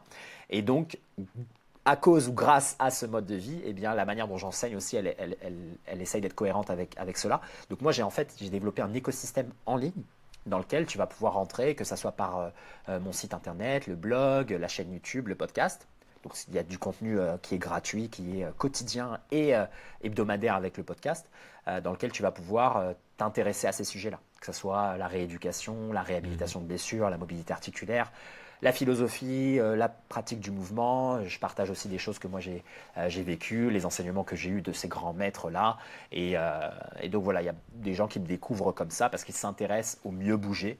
ils s'intéressent à retirer les douleurs, les raideurs de leur corps. Et donc par la suite, pour celles ceux qui veulent plonger un peu plus dans un enseignement euh, euh, peut-être plus poussé, il y a les formations en ligne, il y a les certifications en ligne, il y a les événements en ligne et en présentiel. Donc là, par exemple, cet été, j'organise deux retraites euh, de cinq jours avec justement mon ami Steve Gentis, dans lequel on va vivre en mouvement tous les cinq. On va s'exposer au bain froid, au sauna, à la méditation, avoir des pratiques de mouvement, faire de la capoeira, de, la, de la danse, de la boxe française, être en nature, avoir des méditations bien bien cosmiques. Tout ça dans un, dans, un, dans un magnifique cadre dans le sud de la France. Et donc vivre cette vie-là, tu vois, qu'est-ce que ça fait de réellement, euh, tu vois, avoir ses routines, avoir ses habitudes de vie positives, avoir un cercle social dans lequel tu peux discuter, échanger, rigoler, bien manger avec des produits bio, locaux, euh, tu vois, euh, avoir aucune distraction, pas d'écran, etc. Donc ça, c'est vraiment une expérience que j'ai envie de faire vivre euh, aux personnes, donc dans un petit groupe de gens sélectionnés. Et puis au-delà de ça, voilà, euh, toute la partie en ligne qui est accessible. On a une communauté, on a une plateforme d'entraînement en ligne qui est une sorte de Netflix dans laquelle tu t'abonnes et boum, tu as plein de vidéos d'entraînement pour essayer. Mhm. Tu as les formations en ligne qui adressent généralement une articulation ou une problématique particulière, que ce soit les douleurs au genou, que ce soit euh, déverrouiller la colonne vertébrale, etc. Et puis il y a des formations en ligne qui vont être plus orientées sur euh, la capacité à bouger, à prendre plus de mouvements, donc dans lesquelles je vais exposer des méthodes d'entraînement comme Idoportal, Animal Flow, la gymnastica naturale, Fighting Monkey et MoveNat et d'autres, pour celles et ceux qui connaissent un peu cette terminologie dans, dans l'industrie du mouvement. Et puis aussi des, comme c'est mon, univers, des formations euh, autour de la pratique des arts martiaux. Donc pour les gens qui font du pied-point, du MMA, etc., je partage un peu les méthodes d'entraînement qui, moi, m'ont permis d'avoir aussi des carrières euh, à, haut niveau dans ces sports-là, mais également mhm. ce que j'ai pu apprendre au contact euh, d'autres personnes, par exemple avec euh, la communauté d'Ido Portal qui a été le, l'enseignant de Conor McGregor, eh bien, je partage les protocoles de personnes comme Conor McGregor, comme euh, Israël Adesanya et d'autres. Et donc, c'est un peu, pour moi, une manière de redonner à des pratiques physiques que moi j'adore, mais aussi avec cette vision euh, orientée mouvement, orientée bien bouger, orientée longévité, surtout pour les arts martiaux, sortir de cette idée bagarre, tu vois, un truc sans cerveau et essaies juste de mm. cogner fort. Non, il y a vraiment un art tu vois, moi, ce qui m'intéresse dans les arts martiaux, c'est la partie art. Donc, devenir vraiment un artiste euh, martial et, partager aussi, infuser toutes ces philosophies, euh, euh, tu vois, bouddhistes, zen, du Miyamoto Musashi, du, du Bruce Lee, etc. Donc, ça, c'est un peu la partie formation en ligne. La partie certification, c'est pour les, professionnels qui veulent évidemment connaître un peu, bah, avoir tous ces savoirs autour de la mobilité, du mouvement, etc. On a une communauté en ligne qui est une sorte de réseau social privé où ils ils peuvent venir. Mais bref, tout ça, c'est dit un peu euh, euh, rapidement, mais depuis le site, c'est assez clair et assez simple de, rejoindre tout ça. Donc, il y a toute une partie qui reste et qui restera à tout jamais gratuite avec le podcast, deux épisodes par semaine, avec euh, le blog, avec la chaîne YouTube, avec les emails quotidiens. Donc si les gens veulent faire une première étape et s'intéressent un peu au mieux bouger, à la performance, à la longévité, à remettre du jeu dans leur vie, à remettre du mouvement, à explorer leur physicalité entièrement, eh bien ils peuvent simplement rejoindre la liste email. Et puis, euh, ils vont recevoir un, email tous les matins de ma part. Et puis, euh, c'est aussi souvent là-dedans que je partage un peu les nouveautés, tu vois, les podcasts, les choses comme ça. Le podcast aussi, qui, aide beaucoup à, avoir de l'inspiration et à découvrir bah, toutes les personnes qui ont ces modes de vie-là. Tu vois, comme quoi en France et dans le monde francophone, on n'est pas euh, des exceptions. Tu vois, c'est aussi souvent mm. ce qu'on se dit. On se dit, ouais, mais regarde, là, tous les gens qui parlent de mouvement, c'est toujours anglophone, c'est toujours des étrangers, etc.